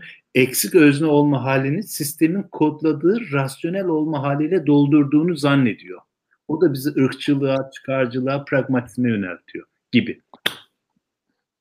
Her şey söyleyebilir miyiz acaba burada diye düşündüm. Hani sen söylerken ben neden çağrışımlar şekli olarak Şimdi bizim genel itibariyle izlemeyi sevmiş olduğumuz filmler ve aslında son sıra gitgide de hani böyle şey yapan, bütün sinemayı da işgal eden filmlerin bir geleneksel aslında diyebileceğimiz bir anlatı tarzları var. Hani bir başlangıçları, gelişmeleri ve sonuçları var. Aslında bir hedef doğrultusunda bunlar ilerliyorlar ve biz bu hedefi takip edebiliyoruz. Aynı zamanda e, bize şöyle de bir şey yapıyor bu filmler. E, deyim yerinde mi onu da bilemedim. Bütünlüklü bir yapı veriyorlar e, fragmanlara ayrılmamış bir yapı veriyorlar. Baştan sona bu anlamda da aslında hepsini idrak edebileceğimiz bir durumla karşı karşıyayız. Üçüncüsü belki şöyle bir şeyle karşı karşıyayız bu filmlerde. E, işte günümüzün belki hani gitgide yaygınlaşan şeylerinden biri midir yoksa bu uzun zamandır var mı hayatımızda bilmiyorum ama güzel diyebileceğimiz, bunu tırnak içinde kullanacağım, biraz tanıtmaya çalışacağım, çarpıcı diyebileceğimiz bir takım görüntülerle karşı karşıyayız. Mesela aklımdaki örneklerden bir tanesi işte bir iki yıl öncenin fenomen filmlerinden bir tanesi Joker filmi. Ee, işte şey e, böyle neydi Heath Ledger'ın böyle şeyine, yüzü suyu hükümetine çekilmiş olan işte onun o şeyini, popülerliğini kullanalım, yapalım diye Joaquin Phoenix'in oynadığı Joker filminden söz ediyor. Şimdi bütünleri ben hani gördüğüm zaman karşılaştığım şey şöyle bir şey oluyor. Bugün bize vaat edilen bir durum söz konusu. Bugün vaatler nedir? Ee, bu yaşam biçimleri doğrudur, yanlış ahlak şeylerine hiç girmiyorum, etmiyorum. Bir tane adam işte geçen gün çıkmış yani olaylar nedir bilmiyorum belki sen biliyorsundur bunun ekonomisinden vesairesinden hiç anla token diye bir şey var ortalıkta. Türkiye'de bir şirket mi ne açmış galiba milletten para almış kaçmış gitmiş. Öncesinde de bir takım mankenlerle Porsche'ler önünde fotoğraflar çekmiş. Şimdi bir imaj satılıyor bana. Bu geçmişten beri olan bir imaj satılıyor. Şimdi bu imajı ben bir kere benimsiyorum. Bunu kabul ediyorum çünkü buna ulaşabileceğimi düşünüyorum. Şimdi bana ulaşabileceğim roller, modeller, filmlerle bir şekil veriliyor. Bu isyancı modelde olabilir, Joker gibi. Başka bir modelde olabilir vesaire de olabilir. Bunlar bana Evet diyorum. Şimdi bunlar rasyonel filmler aslında baktığımız zaman. Tamamen ölçülüp, biçilmiş, tartılmış, yapısı kurulmuş matematiksel denklemlere indirgenebilecek kadar sabitlenmiş filmler. Şimdi bu rasyonun içinde bana hareket edebileceğim bir alan gösteriliyor ve baktığım zaman da çok rasyonel gözüküyor. Böyle. Evet ya yani ben buradan buraya bu şekilde ilerleyebilirimin filmleri, romanları, hikayeleri var. Zaten hikayeyi böyle kuruyoruz habire bir başlangıcı ve işte böyle devam eden bir şey var. Sonunda öleyim, ölmeyeyim, kazanayım, kazanmayayım önemli değil. Bu ayrı mesele. Şimdi burada karşı çıkılan mesele zaten hani bir topluma karşı çıkıyorsak biz eğer bu toplum diyelim ki kapitalist toplum veya başka toplum önemli değil. Bunun anlattığı hikaye biçimine de benim karşı çıkmam gerekiyor. Şimdi bu hikaye biçimi içinde karşı çıktığım şeyi türetemem. Yani ben bu topluma karşı çıkacağım. Erkek bu toplumun üretmiş olduğu bir erkek egemenliğe karşı çıkacağım. İşte bunun kapitalizmle belirlenmiş alanlarına karşı çıkacağım vesaire yapacağım. Ama onun üretmiş olduğu anlatı yapısı içinde bunun karşıtı filmler yaptığımı söyleyeceğim. Böyle bir şey yok. Böyle bir dünya yok. Aynı söylemi üretiyorsunuz. Aynı kahramanlık, aynı vesaireyi üretiyorsunuz. Sinema, sinemanın bir özelliği varsa, bana kalırsa bu, tabii ki çok tartışılabilecek bir şey. Bu bize bir takım imgelerle karşılaştırıp bu imge ister senin dediğin az önce dediğin gibi ayna olabilir bu. Ayna üzerinden yüzleşme halimiz olabilir ki Bergman bunu çok yapar. Ee, bu bir yüzleşme hali olabilir. Ya da benim dünya üzerinde işte rasyo olarak algıladığımız sandığım herhangi bir şeye başka bir biçimde yaklaşma hali olur. Şimdi bu konuşmanın başında hani geri döneceğim dediğim, e, unutmayayım diye apaçıklık dediğim mesele aslında birazcık bununla ilgili bir mesele. E, çünkü hayatımızdaki bizim yöneldiğimiz şeylerin de neyse bu şeyler kendi bir varoluşları var benden bağımsız. Yani sadece benim öznel algım için onlar orada bizzat yoklar. Hani doğa dediğim şey bizzat onun için yok. Kent dediğim şey de bunun için yok. Bunlar aynı zamanda bir varoluşa sahipler. Bu benim kentle ilişkim, doğayla ilişkim bir miktar karşılıklı bir ilişki. Şimdi bu karşılıklık içinde benim ona da yöneldiğim gibi onun da bana yönelmesine izin vermem gerekiyor. Şimdi bu yönelişin aynı zamanda bir tür kendi apaçıklığına kavuşması gerekiyor. Yani o şeyin kendisinin yani gerçeklik değil de Pastore'nin apaçıklık derken ya da yıllar sonra ondan Jacques-Luc Nancy'nin Abbas Kiarostami'nin sinemasını tartışırken filmin apaçıklığı olarak adlandırdığı şey yani aslında yönetmenin bakışının kendisinin bakmakta olduğu şeye saygı göstermesi, onu göz önüne alması, göz önünde bulundurması. Çünkü bakıştan kasıt aslında belki tam da Nancy'nin dediği gibi böyle bir şey. Onu göz önünde bulundurma hali. Şimdi onu göz önünde bulundurduğum zaman buradaki rasyoyu, kurulmuş şeyi kırıyorum. Çünkü ben onu sürekli olarak zaten tüketebileceğim bir nesne olarak kodlamış durumdayım. Üzerinden geçip gidebileceğim bir nesne olarak kodlamış durumdayım. Şimdi bütün bunu kıracağım. Başka bir yere doğru gitmeye başlayacağım bunda. Şimdi bu yüzleşmeye çağrı, bir hesaplaşmaya çağrı, başka bir yerden bakmaya çağrı. E bu hiçbirimiz için kolay değil. Hani bütün kafamızdaki denklemleri kıralım da başka bir yerden bakalım yapamıyoruz. Şimdi Türkiye'de de benzer sorunu yaşıyoruz. Zaten hani Türkiye örneğini versek belki çok hani yerli yerinde olacak. E 1960'lardan 70'lerden beri aynı laflar, aynı sloganlar, aynı sözlerle devam eden bir sürü şey biliyoruz. Yani yapı biliyoruz. En azından hani ben kendimi seni de biraz biliyorum işte sol cenahta falan saydığım için söylüyorum. E şimdi 60'lardan 70'lerden hiçbir şey değişmedi mi ülkede? Bu 40 yıl içinde 50 yıl içinde. Yani nesne değişmedi mi? Yani nesnenin değişimi karşısında sen nasıl değişmeye biliyorsun? O zaman bu aslında senin o biçimlendirdiğin yapının asla dışına çıkmama çaba. E şimdi bu dramatik yapılı dediğimiz ya da klasik dediğimiz ya da işte bildiğimiz filmlerin hepsi zaten baktığımız zaman o temel yapının dışına çıkmıyorlar. Nicel değişimler var. Hani hikaye biraz geri çekiliyor, gösteri kısmı az önce söylediğim gibi o güzel görüntüler vesaireler artıyor bunların içinde. Ama kurgu yapıları aynı, karaktere yaklaşımları aynı, karakteri merkeze koymaları aynı, çerçevelemeleri aynı. Şimdi aynı çerçevelemelerle, aynı yapılarla nasıl olacak? Yani 40 yıl sonra, 50 yıl sonra, 70 yıl sonra. Şimdi 1940'lardan başlayıp 1970'ler boyunca 80'e kadar devam eden yoğun bir biçimde Avrupa sinemasında. Ama dünya sinemasında da gördüğümüz etkilerinin dolaylı olarak bazen doğrudan taşındığı e, filmlere baktığımız zaman aslında herkesin bu biçime bir tür meydan okuduğunu, başka bir bakış geliştirmeye başladığını, işte e, değişen bir bakışın orada ortaya çıktığını görüyoruz. O zaman da hayat değişmeye başlıyor zaten. Hayatı başka bir şekilde görmeye başlıyorsun. Pastore'nin dediği gibi belki de hayatın mucizevi olduğunu görüyorsun. Hayatın harikulade olduğunu görüyorsun. Hayatın her şeye açık olduğunu görüyorsun. Değil Ama mi? burası şöyle bir şey denebilir. Çok pardon çok heyecanlı bir yerde kesin bakma. Yani mesela Pasolini bir yerde diyor ki herhangi bir yerde herhangi bir e, benim filmimden küçük bir bukle görürsem o benim olduğunu ben de anlarım herkes de anlar. Birazcık o e, fi, e, filmi yapma bir zanaatkarlık işi.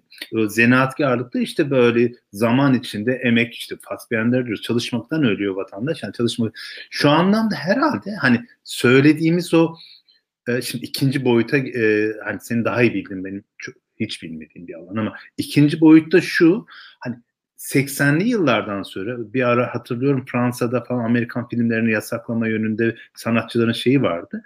Aslında sinema tekniği, o montaj, onun biraz gösteriye dönüşmesi, ses patlamaları, işte görüntü patlamalarıyla artık yönetmenin kendi zanaatkar, kendi işi olma yerine o tekniğin yavaş yavaş yani kültürün yanı sıra bir teknik bayağı yani bildiğimiz o teknolojinin devreye girmesi. Mesela şey bakınca Joker'i seyredince işte filmi bir buçuk iki saat çok e, şey zaman geçiriyorsun çünkü gösteri alanı oluşmuş müziğiyle tekniğiyle akışıyla falan ama orada yavaş yavaş o gösteri alanının etkin olduğu yerde zanaatkarlık azalıyor. Zanaatkarlık da şeyi gerektiriyor. O yüzden sana katılıyorum. Yani sadece bir şeyi e, e, yine bizim buluşma noktamıza döndü. Bir şeyi, var olan bir şeyi aktarma değil, onu belirli bir şekilde belirli bir tarzda, belirli bir yöntem. Sinema ise sinemanın dilini kullanarak anlatma. Belki de son yıllarda, son zamanlarda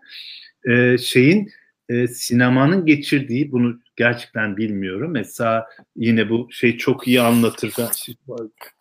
Ne kadar sinemayı biraz teknik boyutunu bilmek gerekiyor. Bu Andre Bazin bu bir aslanın şeydeki e, e, Einstein'ın filminde bir aslanın heykelin nasıl montajla e, e, kitlelerin işçi ayaklanmasını gösterir gibi gösterdiğini fotoğraflarını koyuyor. O montaj mesela bize orada zanaatkarın gücünü veriyor. Ama şimdi acaba yönetmenin eline e, çok iş bölümüyle artmış bir teknik donanımla bir sinemayla karşı karşıyayız. O zaman yönetmenin şeyi herhalde çok azalıyor. Herhalde bilmiyorum. Ama teknik bütün o sesler, mikserler birçok o değişkenin içine girdiğinde yönetmen yavaş yavaş geri çekiyor. İşte bu sefer de bizim Yeşilçam'ın starları değil de bu sefer bu dönemin kendi özgü yönetmen starları, oyuncu starları açığa çıkıyor diyebilir miyiz acaba? Yani bu sefer tekniğin, kültürün de belirlediği, kültürü de belirleyecek, sinemanın dilini belirleyecek bir öne geçme hali. Denebilir mi acaba senin anlatımından hareketle? Ya, bu bir yönü olarak var olabilir. Eee, önemli yönlerinden bir tanesi sanırım bu dediğin şey ama ikinci bir şey daha var. Eee, buna artık, eee, politik bir mesele olarak mı bakmak lazım, nereden bakmak lazım çok emin değilim. Eee, festivallerin gitgide ticarileşmeye başlaması Eee, o bağımsız ruhlarını gitgide kaybetmeye başlaması ve, eee, özellikle büyük festivallere yönelik olarak aslında kendi filmleri üzerinde baştan sona denetimi olan yönetmenlerin, eee, o festivallerden ödül almak üzere aslında bütün kafayı çalıştırıp ona uygun filmler inşa etme çabaları. Bu bir kere şeyi kesmeye başlıyor. Eee, dünya ile ilişki kesmeye başlıyor. Festival belirlemeye başlıyor bu ilişkiyi. Bu önemli problemlerden bir tanesi gibi gözüküyor. Ee, şey konusunda tabii ki sıkıntılar var. Geçmişe göre düşüneceğimiz zaman. Şimdi sinemanın da gücü aslında azalıyor. En azından bildiğimiz sinemanın gücü azalıyor. Ee, pandemi koşullarını geçiyorum ama e, sinemaya daha az gider olduk. Çünkü elimizde işte internet var. Dijital platformlar var. Netflix'ler, Blue TV'ler vesaireler. Bunları hani bulundurabiliyoruz. Ve hani televizyon üzerinden ya da bilgisayar ekranları üzerinden film izleme hatta cep telefonu üzerinden film izleme şanslarımız var. Bugün bütün bu görüntüler elimizde. Şimdi alanı getirmiş olduğu bir tür deyim yerine demokratikleşme şöyle bir şey var. Ee, çok ucuza, çok düşük bütçelerle, çok amatör koşullarda insanlar cep telefonlarıyla vesairelerle film çekip YouTube ya da benzeri bir takım platformlara bu filmleri yükleyebilme şansına sahipler. Ya da başka kanallardan bu filmleri gösterebilme şansına sahipler. Böylece sinema yani daha geniş kitlelerin uygulama alanına doğru açma şansımız var. Ama diğer yandan belli filmlerle karşılaşıyoruz genel kitle olarak. Yani festival filmi gibi filmlerde. Ee, burada eğer bu politikalar devreye başladığımız zaman bu güç, sinemanın gücü azalıyor. Şimdi geçmişte daha kolektif bir takım çabaların yoğun bir biçimde var olduğunu görüyoruz. Ee, bunlar belki akımlar olarak çıktı ya da bir grup yönetmen olarak çıktı. Ama hani iki Dünya Savaşı, pardon 1945 ile 1980 arası e, dünya sineması üzerinde etkin olan hani güçleri düşünüyorum. Bir yandan Fransız sineması. Yani yeni dalga var ama onun dışında başka yönetmenler var. İşte hani e, Vardas var, Truffaut'u var, Chabrol'u var, Rohmer'i var, Rivet'i var, Godard'ı var, e, Alain Renes'i var, Chris Marker'ı var. Yani daha adama gelmemiş pek çok yönetmen var ve kolektif bir ruh hali de var aynı zamanda e, bir şekilde devam eden, iyi kötü devam eden. Almanya'ya bakıyorum işte az önce bir sürü yönetmen saydı. İtalya benzer bir şekilde gidiyor. İngiltere bir tık daha belki zayıftır ama İngiltere çok sayıda yönetmenin çıkmış olduğunu görüyoruz. Daha tek tek şahsiyetler belki hani Sovyetlerde birkaç yönetmen Tarkovski, e, Klimov gibi işte yönetmenler işte ne bileyim İsveç'te Bergman gibi bir yönetmenin varlığı olabilir. Ama aynı zamanda Doğu Avrupa sinemasında Çek Cumhuriyeti'nde ya da Çekoslovakya'da o zamanki adıyla Yugoslav sinemasında, Macar sinemasında, Polonya sinemasında. Çok sayıda yönetmenin o dönemde çıkmış olduğunu biliyoruz. Sinema adına burası bir patlama, kolektif ve aynı zamanda yeni Alman sineması ortaya çıkarken şöyle bir söylemle çıkıyor. Diyorlar ki dünyada uluslararası bir sinema dili konuşuluyor. Biz bu sinema diline katılmak istiyoruz. Kendi filmlerimizi çekmek istiyoruz diye söylüyorlar. Bakın bu çok önemli. Uluslararası bir sinema dili konuşuluyor diyor. Şimdi bu uluslararası sinema dili geri çekildi. Bu gitti. Buradaki o yaratıcı, enerjik, dinamik, yönetmenlerin kendi stillerini yarattığı, birbirleriyle tartıştıkları, birbirleriyle konuştukları, diyaloglara girdikleri, eleştiri yazıları yazdıkları, Pasolini'nin pek çok eleştiri yazısı var filmler üzerine. Ama Antonioni'nin var. Ama Godard'ın da var. Ama Fellini de yazıyor arada. Daha az olsa da. Bertolucci de yazıyor daha az olsa da. Şimdi sinema üzerine, birbirlerinin filmleri üzerine yazılar yazdıkları, tartıştıkları, hatta Latin Amerika'ya kadar taşınan global roşalarla, solanaslarla vesaire bağlantı kurulduğu filmler var. Ya da işte e, yapıları aynı değildir ama benzerler. Teorem filmiyle Arkadaş filmine bakın Yılmaz Güney'in. Yani dışarıdan gelen birisi dokunması vesaire yapması noktalarında hani oradaki şey ilişkiyi e, bu tarafa doğru taşınmış olduğunu görebilirsiniz. Keza Umut filmiyle Osman Sembey'nin Zala romanına ya da şeyine e, filmine bakın Senegal'de. Yaklaşık olarak hatırlamıyorsam aynı dönemler falan olması lazım. E, benzerlikleri vesaireyi görebiliyoruz. Bütün dünyada bir coşkulu patlama var. Ama şu da var. Bütün dünyada bir politik patlama da var iyisiyle, kötüsüyle, doğrusuyla, yanlışıyla. Ee, yani Türkiye'sinden işte Latin Amerika'sına, Afrika'dasından vesairesine kadar. Şimdi bu dinamiğin tamamı geri çekilince, politik dinamik, toplumsal dinamik, hayatın kendisi aslında, sokağın kendisi sessizleşince insanlar da yavaş yavaş zaten kabuklarına çekilmeye başlıyorlar. Daha dar alanlara çekilmeye başlıyorlar. Sinema da daha dar bir alana çekilmeye başlıyor doğal olarak. Ve insanların ilgisini çekmek için belki de tam da onların ilgisini çekecek şeyler türetme noktasına gidiyor. Direnen sinemacı sayısına az kalıyor bu noktada tabii.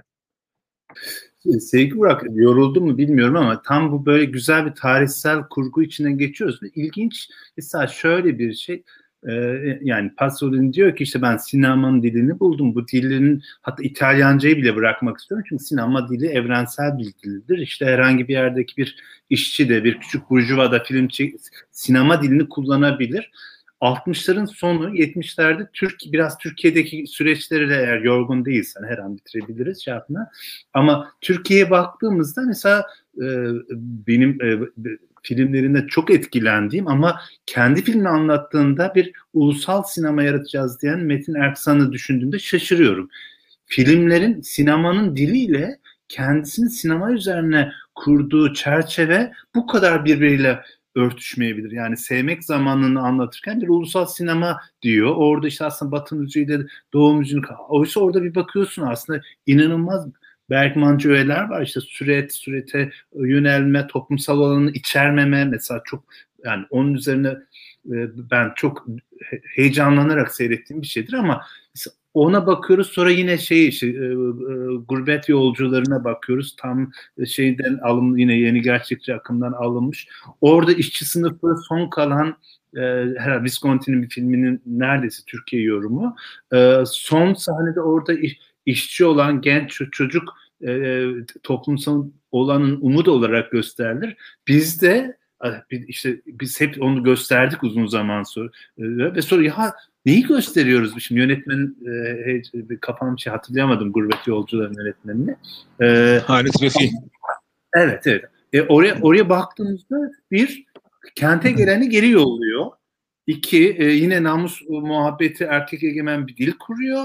Üç e, geleceğe bırakılan şey aileden tek kalan öğrenci, üniversite öğrencisi oluyor. Ya inan yani bir Türkiye'deki sinemanın gelişimi üzerine düşündüğümden böyle sinema üzerine İstanbul falan birazcık an, anlatmaya çalışıyorum. Sonra bir baktım bizim çok daha muhalif sol protest dediğimiz filmlerde mesela kentleşme bir burjuvalaşma olarak anlatılıyor, apartman gösteriliyor, bir inanılmaz bir zengin yoksul şey üzerinden hani geri dönüp baktığımızda 60'larda ve 70'lerde Fransa'da, Almanya'da, Amerika'da birçok yerde bayağı etkili olan filmler Türkiye'de birazcık böyle hani üzerinden giden, yüzeysel giden bir zengin yoksul e, e, öyküsünde Yeşilçam'ın etkisi içinde geçen filmler daha fazla. Hatta mesela bugünlerde hani bu yine Enis abiyle Enis Rıza belgesel onun söylediği şey ya ben o gözle bakmamıştım işte orada bir e, Yahudi varsa mutlaka o şeydir işte para gözdür şudur eğer bir sahneye çıkan bir kadın varsa o e, e, Türk değildir Müslüman değildir gibi filmler inanılmaz bu toplumda var olan geleneksel olan yeniden üretme üzerinden bir e, muhalif politik dilmiş gibi algılamışız. Yani bir şey dışında bu diyet e, şey e, neydi? Ömer Lütfü Akat. Ömer Lütfü Akat'ın filmlerini orada ayırıyorum. Düğün, Gelin, bütün filmleri bence çok özel bir yerde. Hatta e, onun üzerine bir konuş yani şey yapmayı düşünürüm. Ama onun dışında Türk hani arkadaş filmine baktığımızda arkadaş filmi gençlikte inanılmaz bir heyecanla seyrettiğimiz film. Fakat sonra baktığımda hani anlatıyla birlikte işte o fragmanlar olmaması, bir öyküleme mantığı, anlatımın kendisi arkadaş film bir başka gözle baktığında çok tutucu, muhafazakar bir yerde duran bir öğreten-öğrenen ilişkisi vardır. Kurgu çok basit bir, basit demeyeyim yani muhalif bir dilin sinema dili değildir o anlamda e, gibi. Yani sen şey konusunda hani Pasolini dedik bir yönetmenin zanaatkarca kurduğu kendi özgü bir dil yaratması 60'lardan günümüze hani çok özet olarak öyle bir şeyimizi Pasolini üzerinden, sinemanın anlatısı üzerinden, anlatma tarzı üzerinden ne dersin? Türkiye üzerinden düşünsen böyle bir hızlı bir tarihsel süreç e, içinden geçsek. Hatta geçenlerde e, bunu şey öyle çok kısa bir program olarak e, İzmir Evrensel'le beraber öyle bir şey yapmıştık. Onlar da böyle 60'lardan günümüz yani Türk sineması, Türkiye sineması üzerine e, daha çok hani böyle işçi sınıfı filmleri ya da politik filmlerin üzerinden gidiyordu. Şimdi çok hani genel kaba bir şeyler söyleyeceğim. Bu arada bir tık yorulmuş olabilirim. E, biraz hani dağınık olabilir kusura bakmayın hani konuşurken. Ee, şimdi tabii şey Musul Ertuğrul dönemi çok hakim bir dönem ya Türk sinemasında biliyorsunuz hem tiyatroda hem de sinemada. Yani böyle uzunca bölümü tek başına kapatıyor. Zaten başkasına izin vermiyor ve yani sinema hikayesi Türkiye'ye geç giriyor.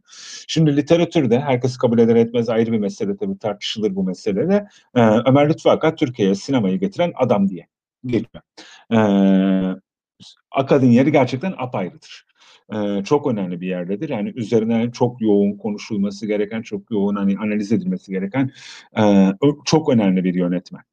Ömer Lütfü Akat. Ama mesela Metin Aksan, Halit Refik gibi hani ulusal sinemanın içindeki yönetmenlerin kendisinin ben biraz daha şey olduklarını düşünüyorum e, sağdan soldan topladıkları sinema bilgilerini hani getirip şey yapıp onları birazcık anlayıp pullayıp işte dönemin şartları gereğince de birazcık popülerleşmiş figürler olduklarını düşünüyorum. Ve onların sinemasını da hani e, önemli bir yere maalesef koyamıyorum. Arada hani Sevmek Zamanı, Gurbet Kuşları gibi ilgi çekici yerleri olan filmler olsa dahi burada bir zayıflık olduğunu düşünüyorum. Ama daha temel bir meselemiz var bizim belki burada. Ee, ülke olarak temel bir mesele olabilir bu. Bizim hani genel böyle şeyle siyasetle, düşünce dünyasıyla, hayatla vesaire kurduğumuz ilişkilerin çok gelip geçici olması bir türlü hani böyle bir gelenek diyeceğim şimdilik ama yanlış bir tabir olabilir ama bir gelenek, bir süreklilik, bir değillemeler şeklinde giden bir yapının çok fazla var olmaması, eleştiri, öz eleştiri, farklı şeyler yaratma meselesinin neredeyse hiçbir alanda e, çok fazla işlememesi belki biraz şiiri bu anlamda hariç tutabilirim. Bu arada sanat alanından konuşuyorum. Ben diğer alanları çok fazla bilmiyorum.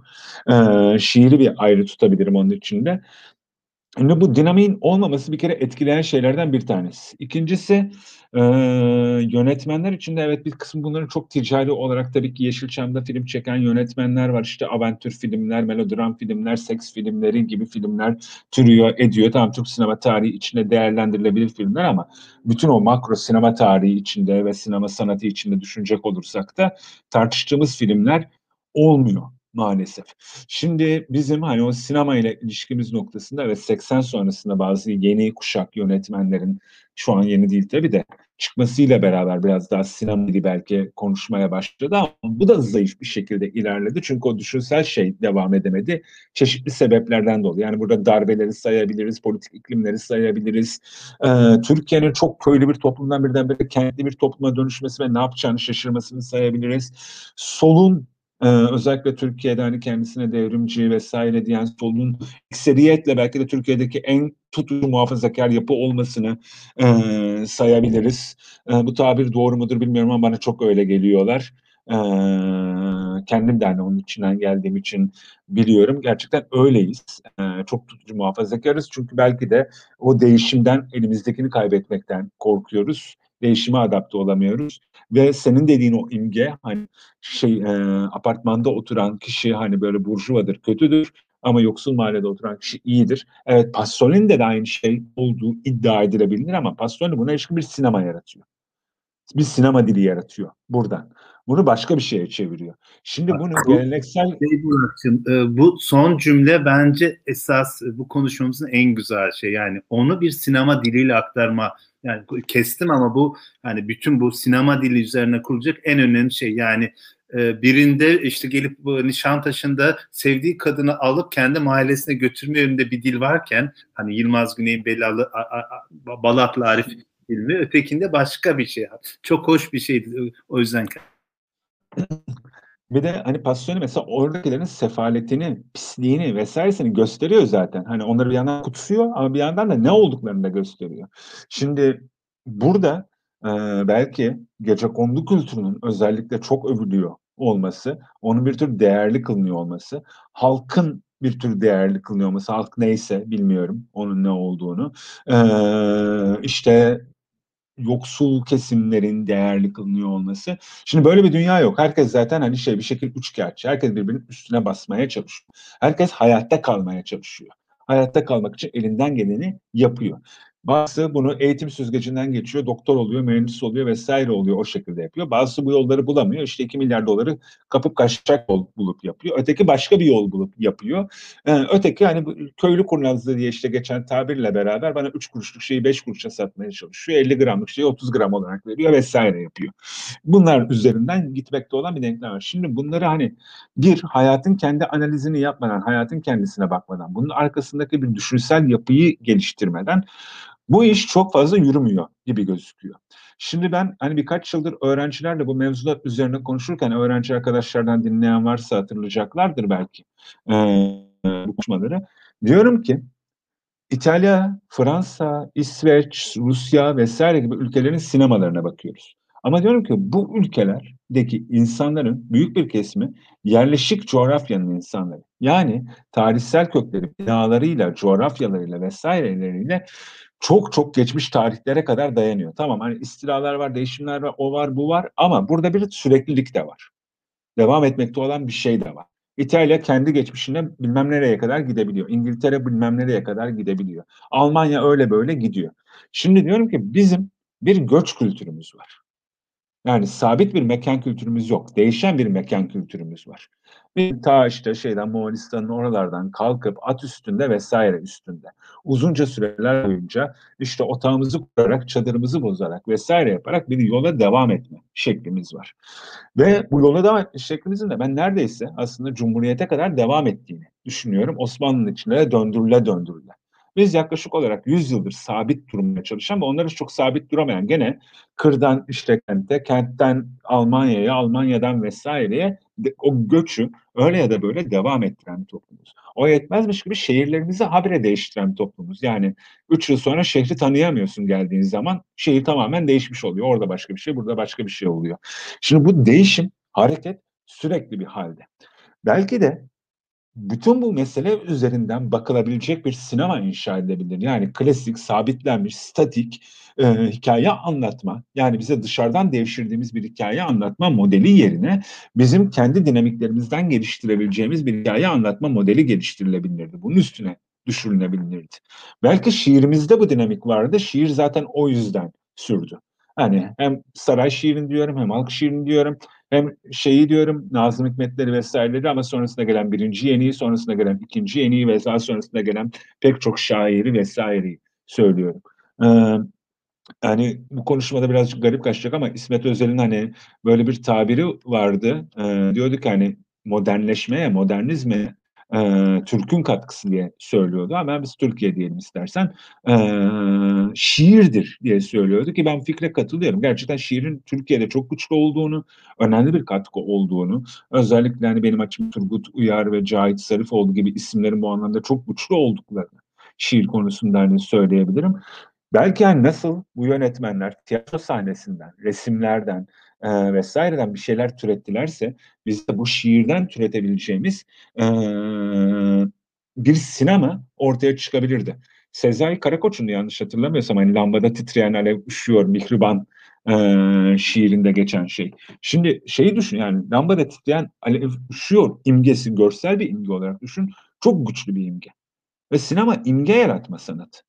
Sinema sadece öyle böyle basit hikayeler anlatma sanatı değil. Yani hikayeyi anlatıyoruz. Hikaye anlatacaksak sinema yapmaya ne gerek var orada? Biz görsel ve işitsel düzeyde imgeler yaratıyoruz. Bu imgelerin bir şekilde bizimle karşı karşıya gelmesi gerekiyor. Bizim karşılaşmamız gerekiyor. Buna ister ayna deyin, ister başka bir şey deyin, yüz deyin. Hani bir yüzle karşılaşma hali de olabilir bu. Çünkü yüzleşmek de kolay bir şey değil. Bir yüzleşme hali de olabilir bu. Ama bir imgeyi yaratma hali. Ve ben buralardan türetilebilecek bir imge olduğunu düşünüyorum. Ama bence işin kolayına büyük oranda kaçıyoruz. Bazı yönetmenleri tenzih ederim bu arada. Hani bu işe gerçekten çabalayan, emek vermeye çalışan, farklı şeyler yapmaya çalışan, bunun için mücadele eden yönetmenler var. Ama hani biz bir İtalyan sineması gibi, bir Fransız sineması gibi, bir Türkiye sineması henüz diyemiyoruz. Tek tek yönetmenlerden bahsediyoruz. Şimdi tam da senin söylediğin konuda bir e, izleyici arkadaşımız güzel sorular sormuş. E, bir tanesi e, aslında sen kırdan kente hızlı geçiş diyorsun. Elf e, arkadaşımız şeydeki adı Elf İda arkadaşımız güzel bir şey söylemiş. Türkiye'de sinemacılar hangi felsefe ile bağ içinde olacaklar? Batı felsefesi mi, Doğu mu? Bu coğrafyada kimliğin inşa zemini nerede olabilir? Tam da şimdi senin söylediğin konu e, yani sorulan soruya e, cevap vermiş oldun. Gerçekten aslında ilginç bir şey değil mi? İmge açısından yani sinema dili açısından e, yani bu Anadolu diyelim. Anadolu'nun işte doğuyla batı, kapitalizmin, modernleşmenin, ulus devleti geç karşılayan bir toplum olarak aslında nere bizim sosyolog Mübece Hanım şey derdi bize derslerde ya bu toplum öyle bir şey ki elinizi uzattığınızda hadi beni analiz et, incele diye böyle değişimin bütün e, ritmik halini görürsünüz. Aslında o anlamda çok şey değil mi yani böyle bir köprü işlevi var. Bir kırdan kente çok göç var. Tabii sinemayı da Türkiye'deki sinemayı da bir kır döneminde o konunun daha çok kırdaki hayattan yavaş yavaş kente geçiş yani o hızın da etkisi var. Yani mesela hep bilmiyorum e, nasıl düşünüyorsun ama mesela o dönüşümü en iyi veren C bloktur şeyin e, Zeki Demirkubuz'un. Ama hiç sevmez hiç bahsedilmesinden de hoşlanmaz bildiğim kadarıyla. Yani bir şey e, kırdan kente hızlı geçiş, geçişin öyküsü işçileşme bilmem ne orada onun dile gelişi, görselleşmesi ama diğer de işte Elf arkadaşın söylediği gibi aynı zamanda bir kültürel farklılıklar içinden geçiş var. Mesela Ömer Lütfü Akad'ın Düğün filminde inanılmaz bir e, işte Yusuf öyküsü vardır. Kuyuya kardeşleri falan atılan Yusuf. O, o filmi öyle güzel yedirilmiştir ki orada dersin ki aslında kaynak var. Değil mi? Yani o inanılmaz bir şey. E, ya da belki birazcık yine Anadolu'nun şeyi olacak o ulusal sinema diyor ama Susuz Yaz'daki o e, anlatı yani aslında toplumsal gerçeklik açısından bir e, senin söyleyeceğin dediğin anlamda bir imaj yaratmanın bütün olanakları var ama bunu işte bir e, sinema tekniği, sinema anlatım tarzına dönüştürmede birazcık herhalde tabii ki var ama dediğin gibi bu topraklarda çıkan bir sinema hani gittiğinde yani ben mesela kendi adıma e, kaldığım yurt dışındaki belirli dönemde işte genellikle uzak filmi çok insanlar için almışlar ama film diyoruz. Yani şey değil bir yönetmen dili değil bir filmden ve o şeyden bahsediyoruz. Bir etki alanı olan bir şeyden çok fazla bahsedemiyoruz. Tabii burada Yılmaz Güney'in filmlerini nerede e, şey yapabiliriz? Hani orada birçok filminin çok bence çok eleştirilecek yanları var. Çok e, şey olarak e, belki yani sinema dili açısından bir ha şunu söyleyebilir miyim? Aslında Elif arkadaşın söylediği a, anlamda. Aslında e, bir gerçi yani sen onu söyledin. Bu toplumun hızlı değişen, dönüşen ulus devletin baskısı sermayenin acımasız hızla e, yol alma çabası içinde kendine zanaatkarlık için zaman ayıracak bir e, e, şey gerekiyor, bir e, emek dönemi gerekiyor, emek zamanı gerekiyor. Ama bu da bir eşsiz gelişmenin ürünü yani Amerikan sineması güldür güldür kapıları bacalardan içeri girerken televizyon geldi, video geldi. Orada herhangi bir yönetmenin e, bir ekip çalışması içinde, bir kurgu içinde ortak kolektif bir şey çıkarması da artık herhalde belki nesnel koşulu kalmadı mı diye bir e, hani bunu yine nesnel koşulla bağlayıp e, or, o, bu ortam artık ona izin vermeyecek eşitsiz gelişmenin hem bizim konuşmamızda iki şey geçti hem sinemanın 1960'ların sonu 70'lerin ortası Amerikan tarzı bu popüler bir e, performansa, sahne yaratmaya e, dayalı şeyin girdiği bir kültürle onun tekniği eş zamanlı girdiği için yönetmen arkadaşların orada e, o zanaatkarlığı artık hayata geçirmenin yol yöntemi. Çünkü pahalı bir iş bir de sinema yani. O bir dönem gezici sinema şeyinde hatta İzmir'de hatırlarsan sinemanın ekonomi politiği diye bir şey olmuş. Yani çok yer bir şair gibi oturup işte e, şeylerle kelimelerle oynadığı için muazzam bir ekip ve teknik ve para işi olduğu için zor bir alan. Yordum seni ya Burak'cığım. Ama ya, biliyor musun dur. E, bayağı şey kalacak. Daha soru var e, konuşacağımız. Ha. Pardon. Ee, yani bu sinemanın ekonomi politiği zaten evet yani şey ekonomik kısmı özellikle çok pahalı şeylerden bir tanesi. Ama şeyi söyleyeyim yani bu kolektivite hikayesi galiba hani yaşamın her alanında zaten geri çekilmiş durumda. Ee, evet bir takım kolektifler, kolektifler kuruluyor bir yerlerde ama ne kadar işlediğinden, ne kadar verimli olduğundan çok emin değilim. Hani bir dinamik yaratabiliyorlar mı, bir şeye dönüşebiliyorlar mı ondan çok emin değilim. Sadece Türkiye için söylemiyorum. Ee, genel olarak dünyada aslında gitmekte olan böyle bir sıkıntılı dönem var. Yani az önce söylediğim hani sokağa ses vermeyip eve doğru e, gitmeye başladığımız e, mesele evlere tıkılmaya başladığımız birbirimizden koptuğumuz yaratıldığımız mesele buradan kaynaklanıyor gibi gözüküyor.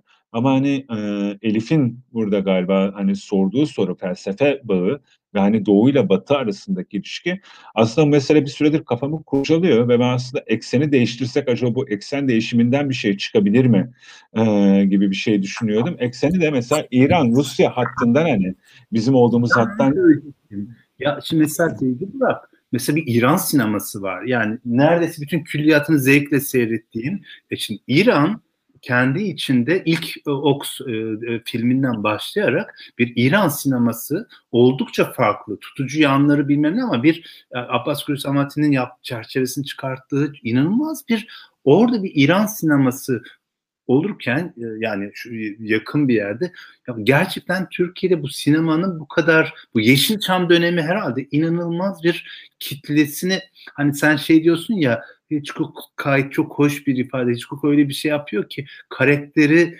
e, oynatırken aynı zamanda seyircinin ilgisini de içine çekiyor. Esas derdi karakter şey değil, seyirci için al.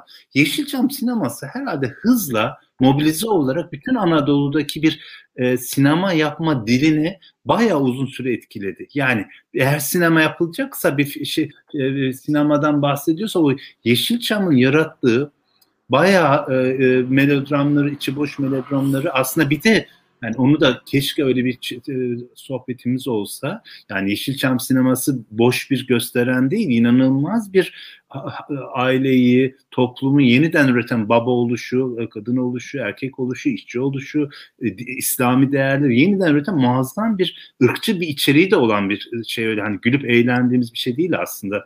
Şey, hani şey denebilir mi? Tam da böyle eşitsiz gelişme süreci içinde böyle birden Yeşilçam sineması özellikle 70'lerin 60'ların sonu 70'lerde diğer alanlarda boğacak şekilde bir halkın gündelik etkisini içine alacak bir etki alanı yarattı. Çünkü halkımızın da kahvehane kültürü dışında televizyonda olmadığı bir dönemde karşısına geçtiği en çok etkilendiği şeyi hatırlıyorum işte dudak sakızları vardı içinden sanatçıların şeyi çıkardı biz onları habire sakız alırdık çünkü içinden çıkacak işte Fatma Giri'yi işte Türkan Şuray'ı yani birazcık hani tamamen çağrışımlarla gidiyorum. Türkiye'nin bu Anadolu topraklarındaki sinema dilinin gelişmesinin önünde hızla Anadolu'ya yayılan Yeşilçam'ın kolay, ucuz, hızlı, seri üretiminde bir e, payı var gibi geliyor bana. Pasolini'den nereye geldik? Tam çağrışım. ya bu hani eşitsiz gelişim ve bu eşitsiz gelişime bağlı olarak da kontrolsüz diyeyim artık. Buna hızlı demeyeceğim. Kontrolsüz bir değişimin oldu. Ee, şimdi hani sen rakamları çok daha iyi biliyorsundur ama benim aklımda kaldığı kadarıyla e, yanılıyorsam düzelt lütfen. Ee, 1980 öncesi Türkiye'de köylü nüfus %70'e yakın diye biliyorum. Kentlerde böyle %30'lar civarında diyebiliyorum. Şu an tam tersine döndü. Hatta belki %80'e %20 gibi bir şey oldu diyebiliyorum yanlış bilmiyorsam. Şimdi bu 40 yıllık bir süreç. Şimdi inanılmaz bir değişim bir yandan. Korkunç bir değişim. Şimdi ne kentler ne kent buna hazır ne kır buna hazır. Yani ikisi de hazır değil. Hazırsız yakalandık. Burada ne yapacağımızı bilmiyoruz. Orada ne yapacağımızı bilmiyoruz.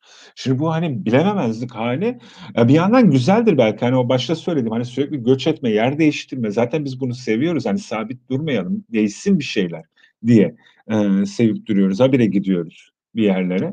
Ee, bu anlamda belki güzel bir şeydir. Ama buradan bir sinema türetmedik. Sinema adına konuşacak olursam. Hani buna uygun, bunun bir felsefesini üreterek hani değişme, yürüme, göç etme vesaire. Bunun da bir felsefesi vardır herhalde. Bunun bir felsefesini üretip bunun bir sinemasını ve belki de ciddi anlamda bir politikasını üretmedik gibi gözüküyor. Eğer dediklerim doğruysa belki de yanılıyorumdur. Bu ayrı mesele. Ee, bunun içinde. Şimdi ama ne öğrettik? Biz gerçekten de hani Yeşilçam'la başlayıp sonra seks furyasıyla devam eden sonra videolarla işte bu küçük emrahların vesairelerin falan 80'lerde devreye girdiği iyice pespayeleşmiş böyle iyice ucuzlaşmış görüntü kalitesinden her şeye kadar e, filmlerle bir anda dolduk. E, bu dolmanın üstüne hani şey diyeceğim artık hani böyle bir garip bir görgüsüzlük diyeceğim ama görgüsüzlük müdür bunun karşılığı onu da bilmiyorum ama abuk bir durumla karşılaştık. Yani nereden tutsan eline tutamayacağın bir şeyle karşı karşıya kaldık. Her şeyin dağılmaya başladığı e, bir durum karşılaştık. Yani sola muhafazakar derken bu yüzden muhafazakar diyorum. Çünkü o dağılışın farkındaydı ve elindekini korumaya çalıştı. Ve hani çekildi sürekli çekildi çekildi çekildi geriye ve en sonunda bana kalırsa bilmiyorum çok kızacaklardır bana duyuyorlarsa ama e, bitti yani. Yok hayata tekabül etmiyor. Tabii ki yani partiler var, örgütler var, bunun içine mücadele eden insanlar var, bunu biliyorum. Hayata değmiyor şu anda. Onu söylemek istiyorum. Ee, geldiğimiz yer biraz böyle bir nokta oldu. Yani tabii bu şeyde de öyle oldu belki. İtalya'da da benzer bir şekilde oldu belki. Almanya'da benzer bir şekilde oldu ama orada bazı belki şeyler daha sağlam kalabildi. Gelenek belki kaldı ya da direnme noktaları kaldı. Başka şeyler kısmen de olsa e, sürebiliyor. Biz bu dağılışın bir türlü sanki toparlayamıyoruz. Bu dağılışı bir türlü kontrol edemiyoruz. bu hareket halini, çok hızlı değişim halini bir türlü içinde konumu alamıyoruz. Sanki bir yandan birilerimiz sabitlemek istiyor. Bir muhafazakar halimiz var. Ama öbür taraftan da çok hızlı bir değişim var. ya değişime uyacağız. Değişime göre hareket edip oradan bir dinamik yaratacağız. Başka bir dinamik yaratacağız. Ya da bir yeri sabitleyeceğiz, bir kaleyi koruyacağız. Ama hangi kaleyi koruyacağız? Koruyacak bir kalemiz var mı? Bunlar çok emin değilim.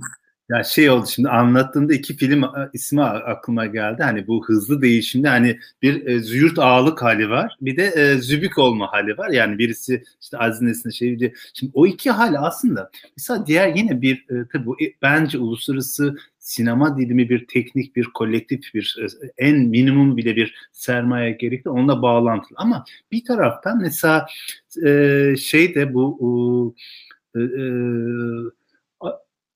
sen yine Freud'dan Lacan'dan söz ederken benim çok e, çok etkilendiğim Karen Horney'e ait bir e, kavram kullanıyorsun bir dipnotta. O çok önemli bir kavram bence. Temel kaygı diyor.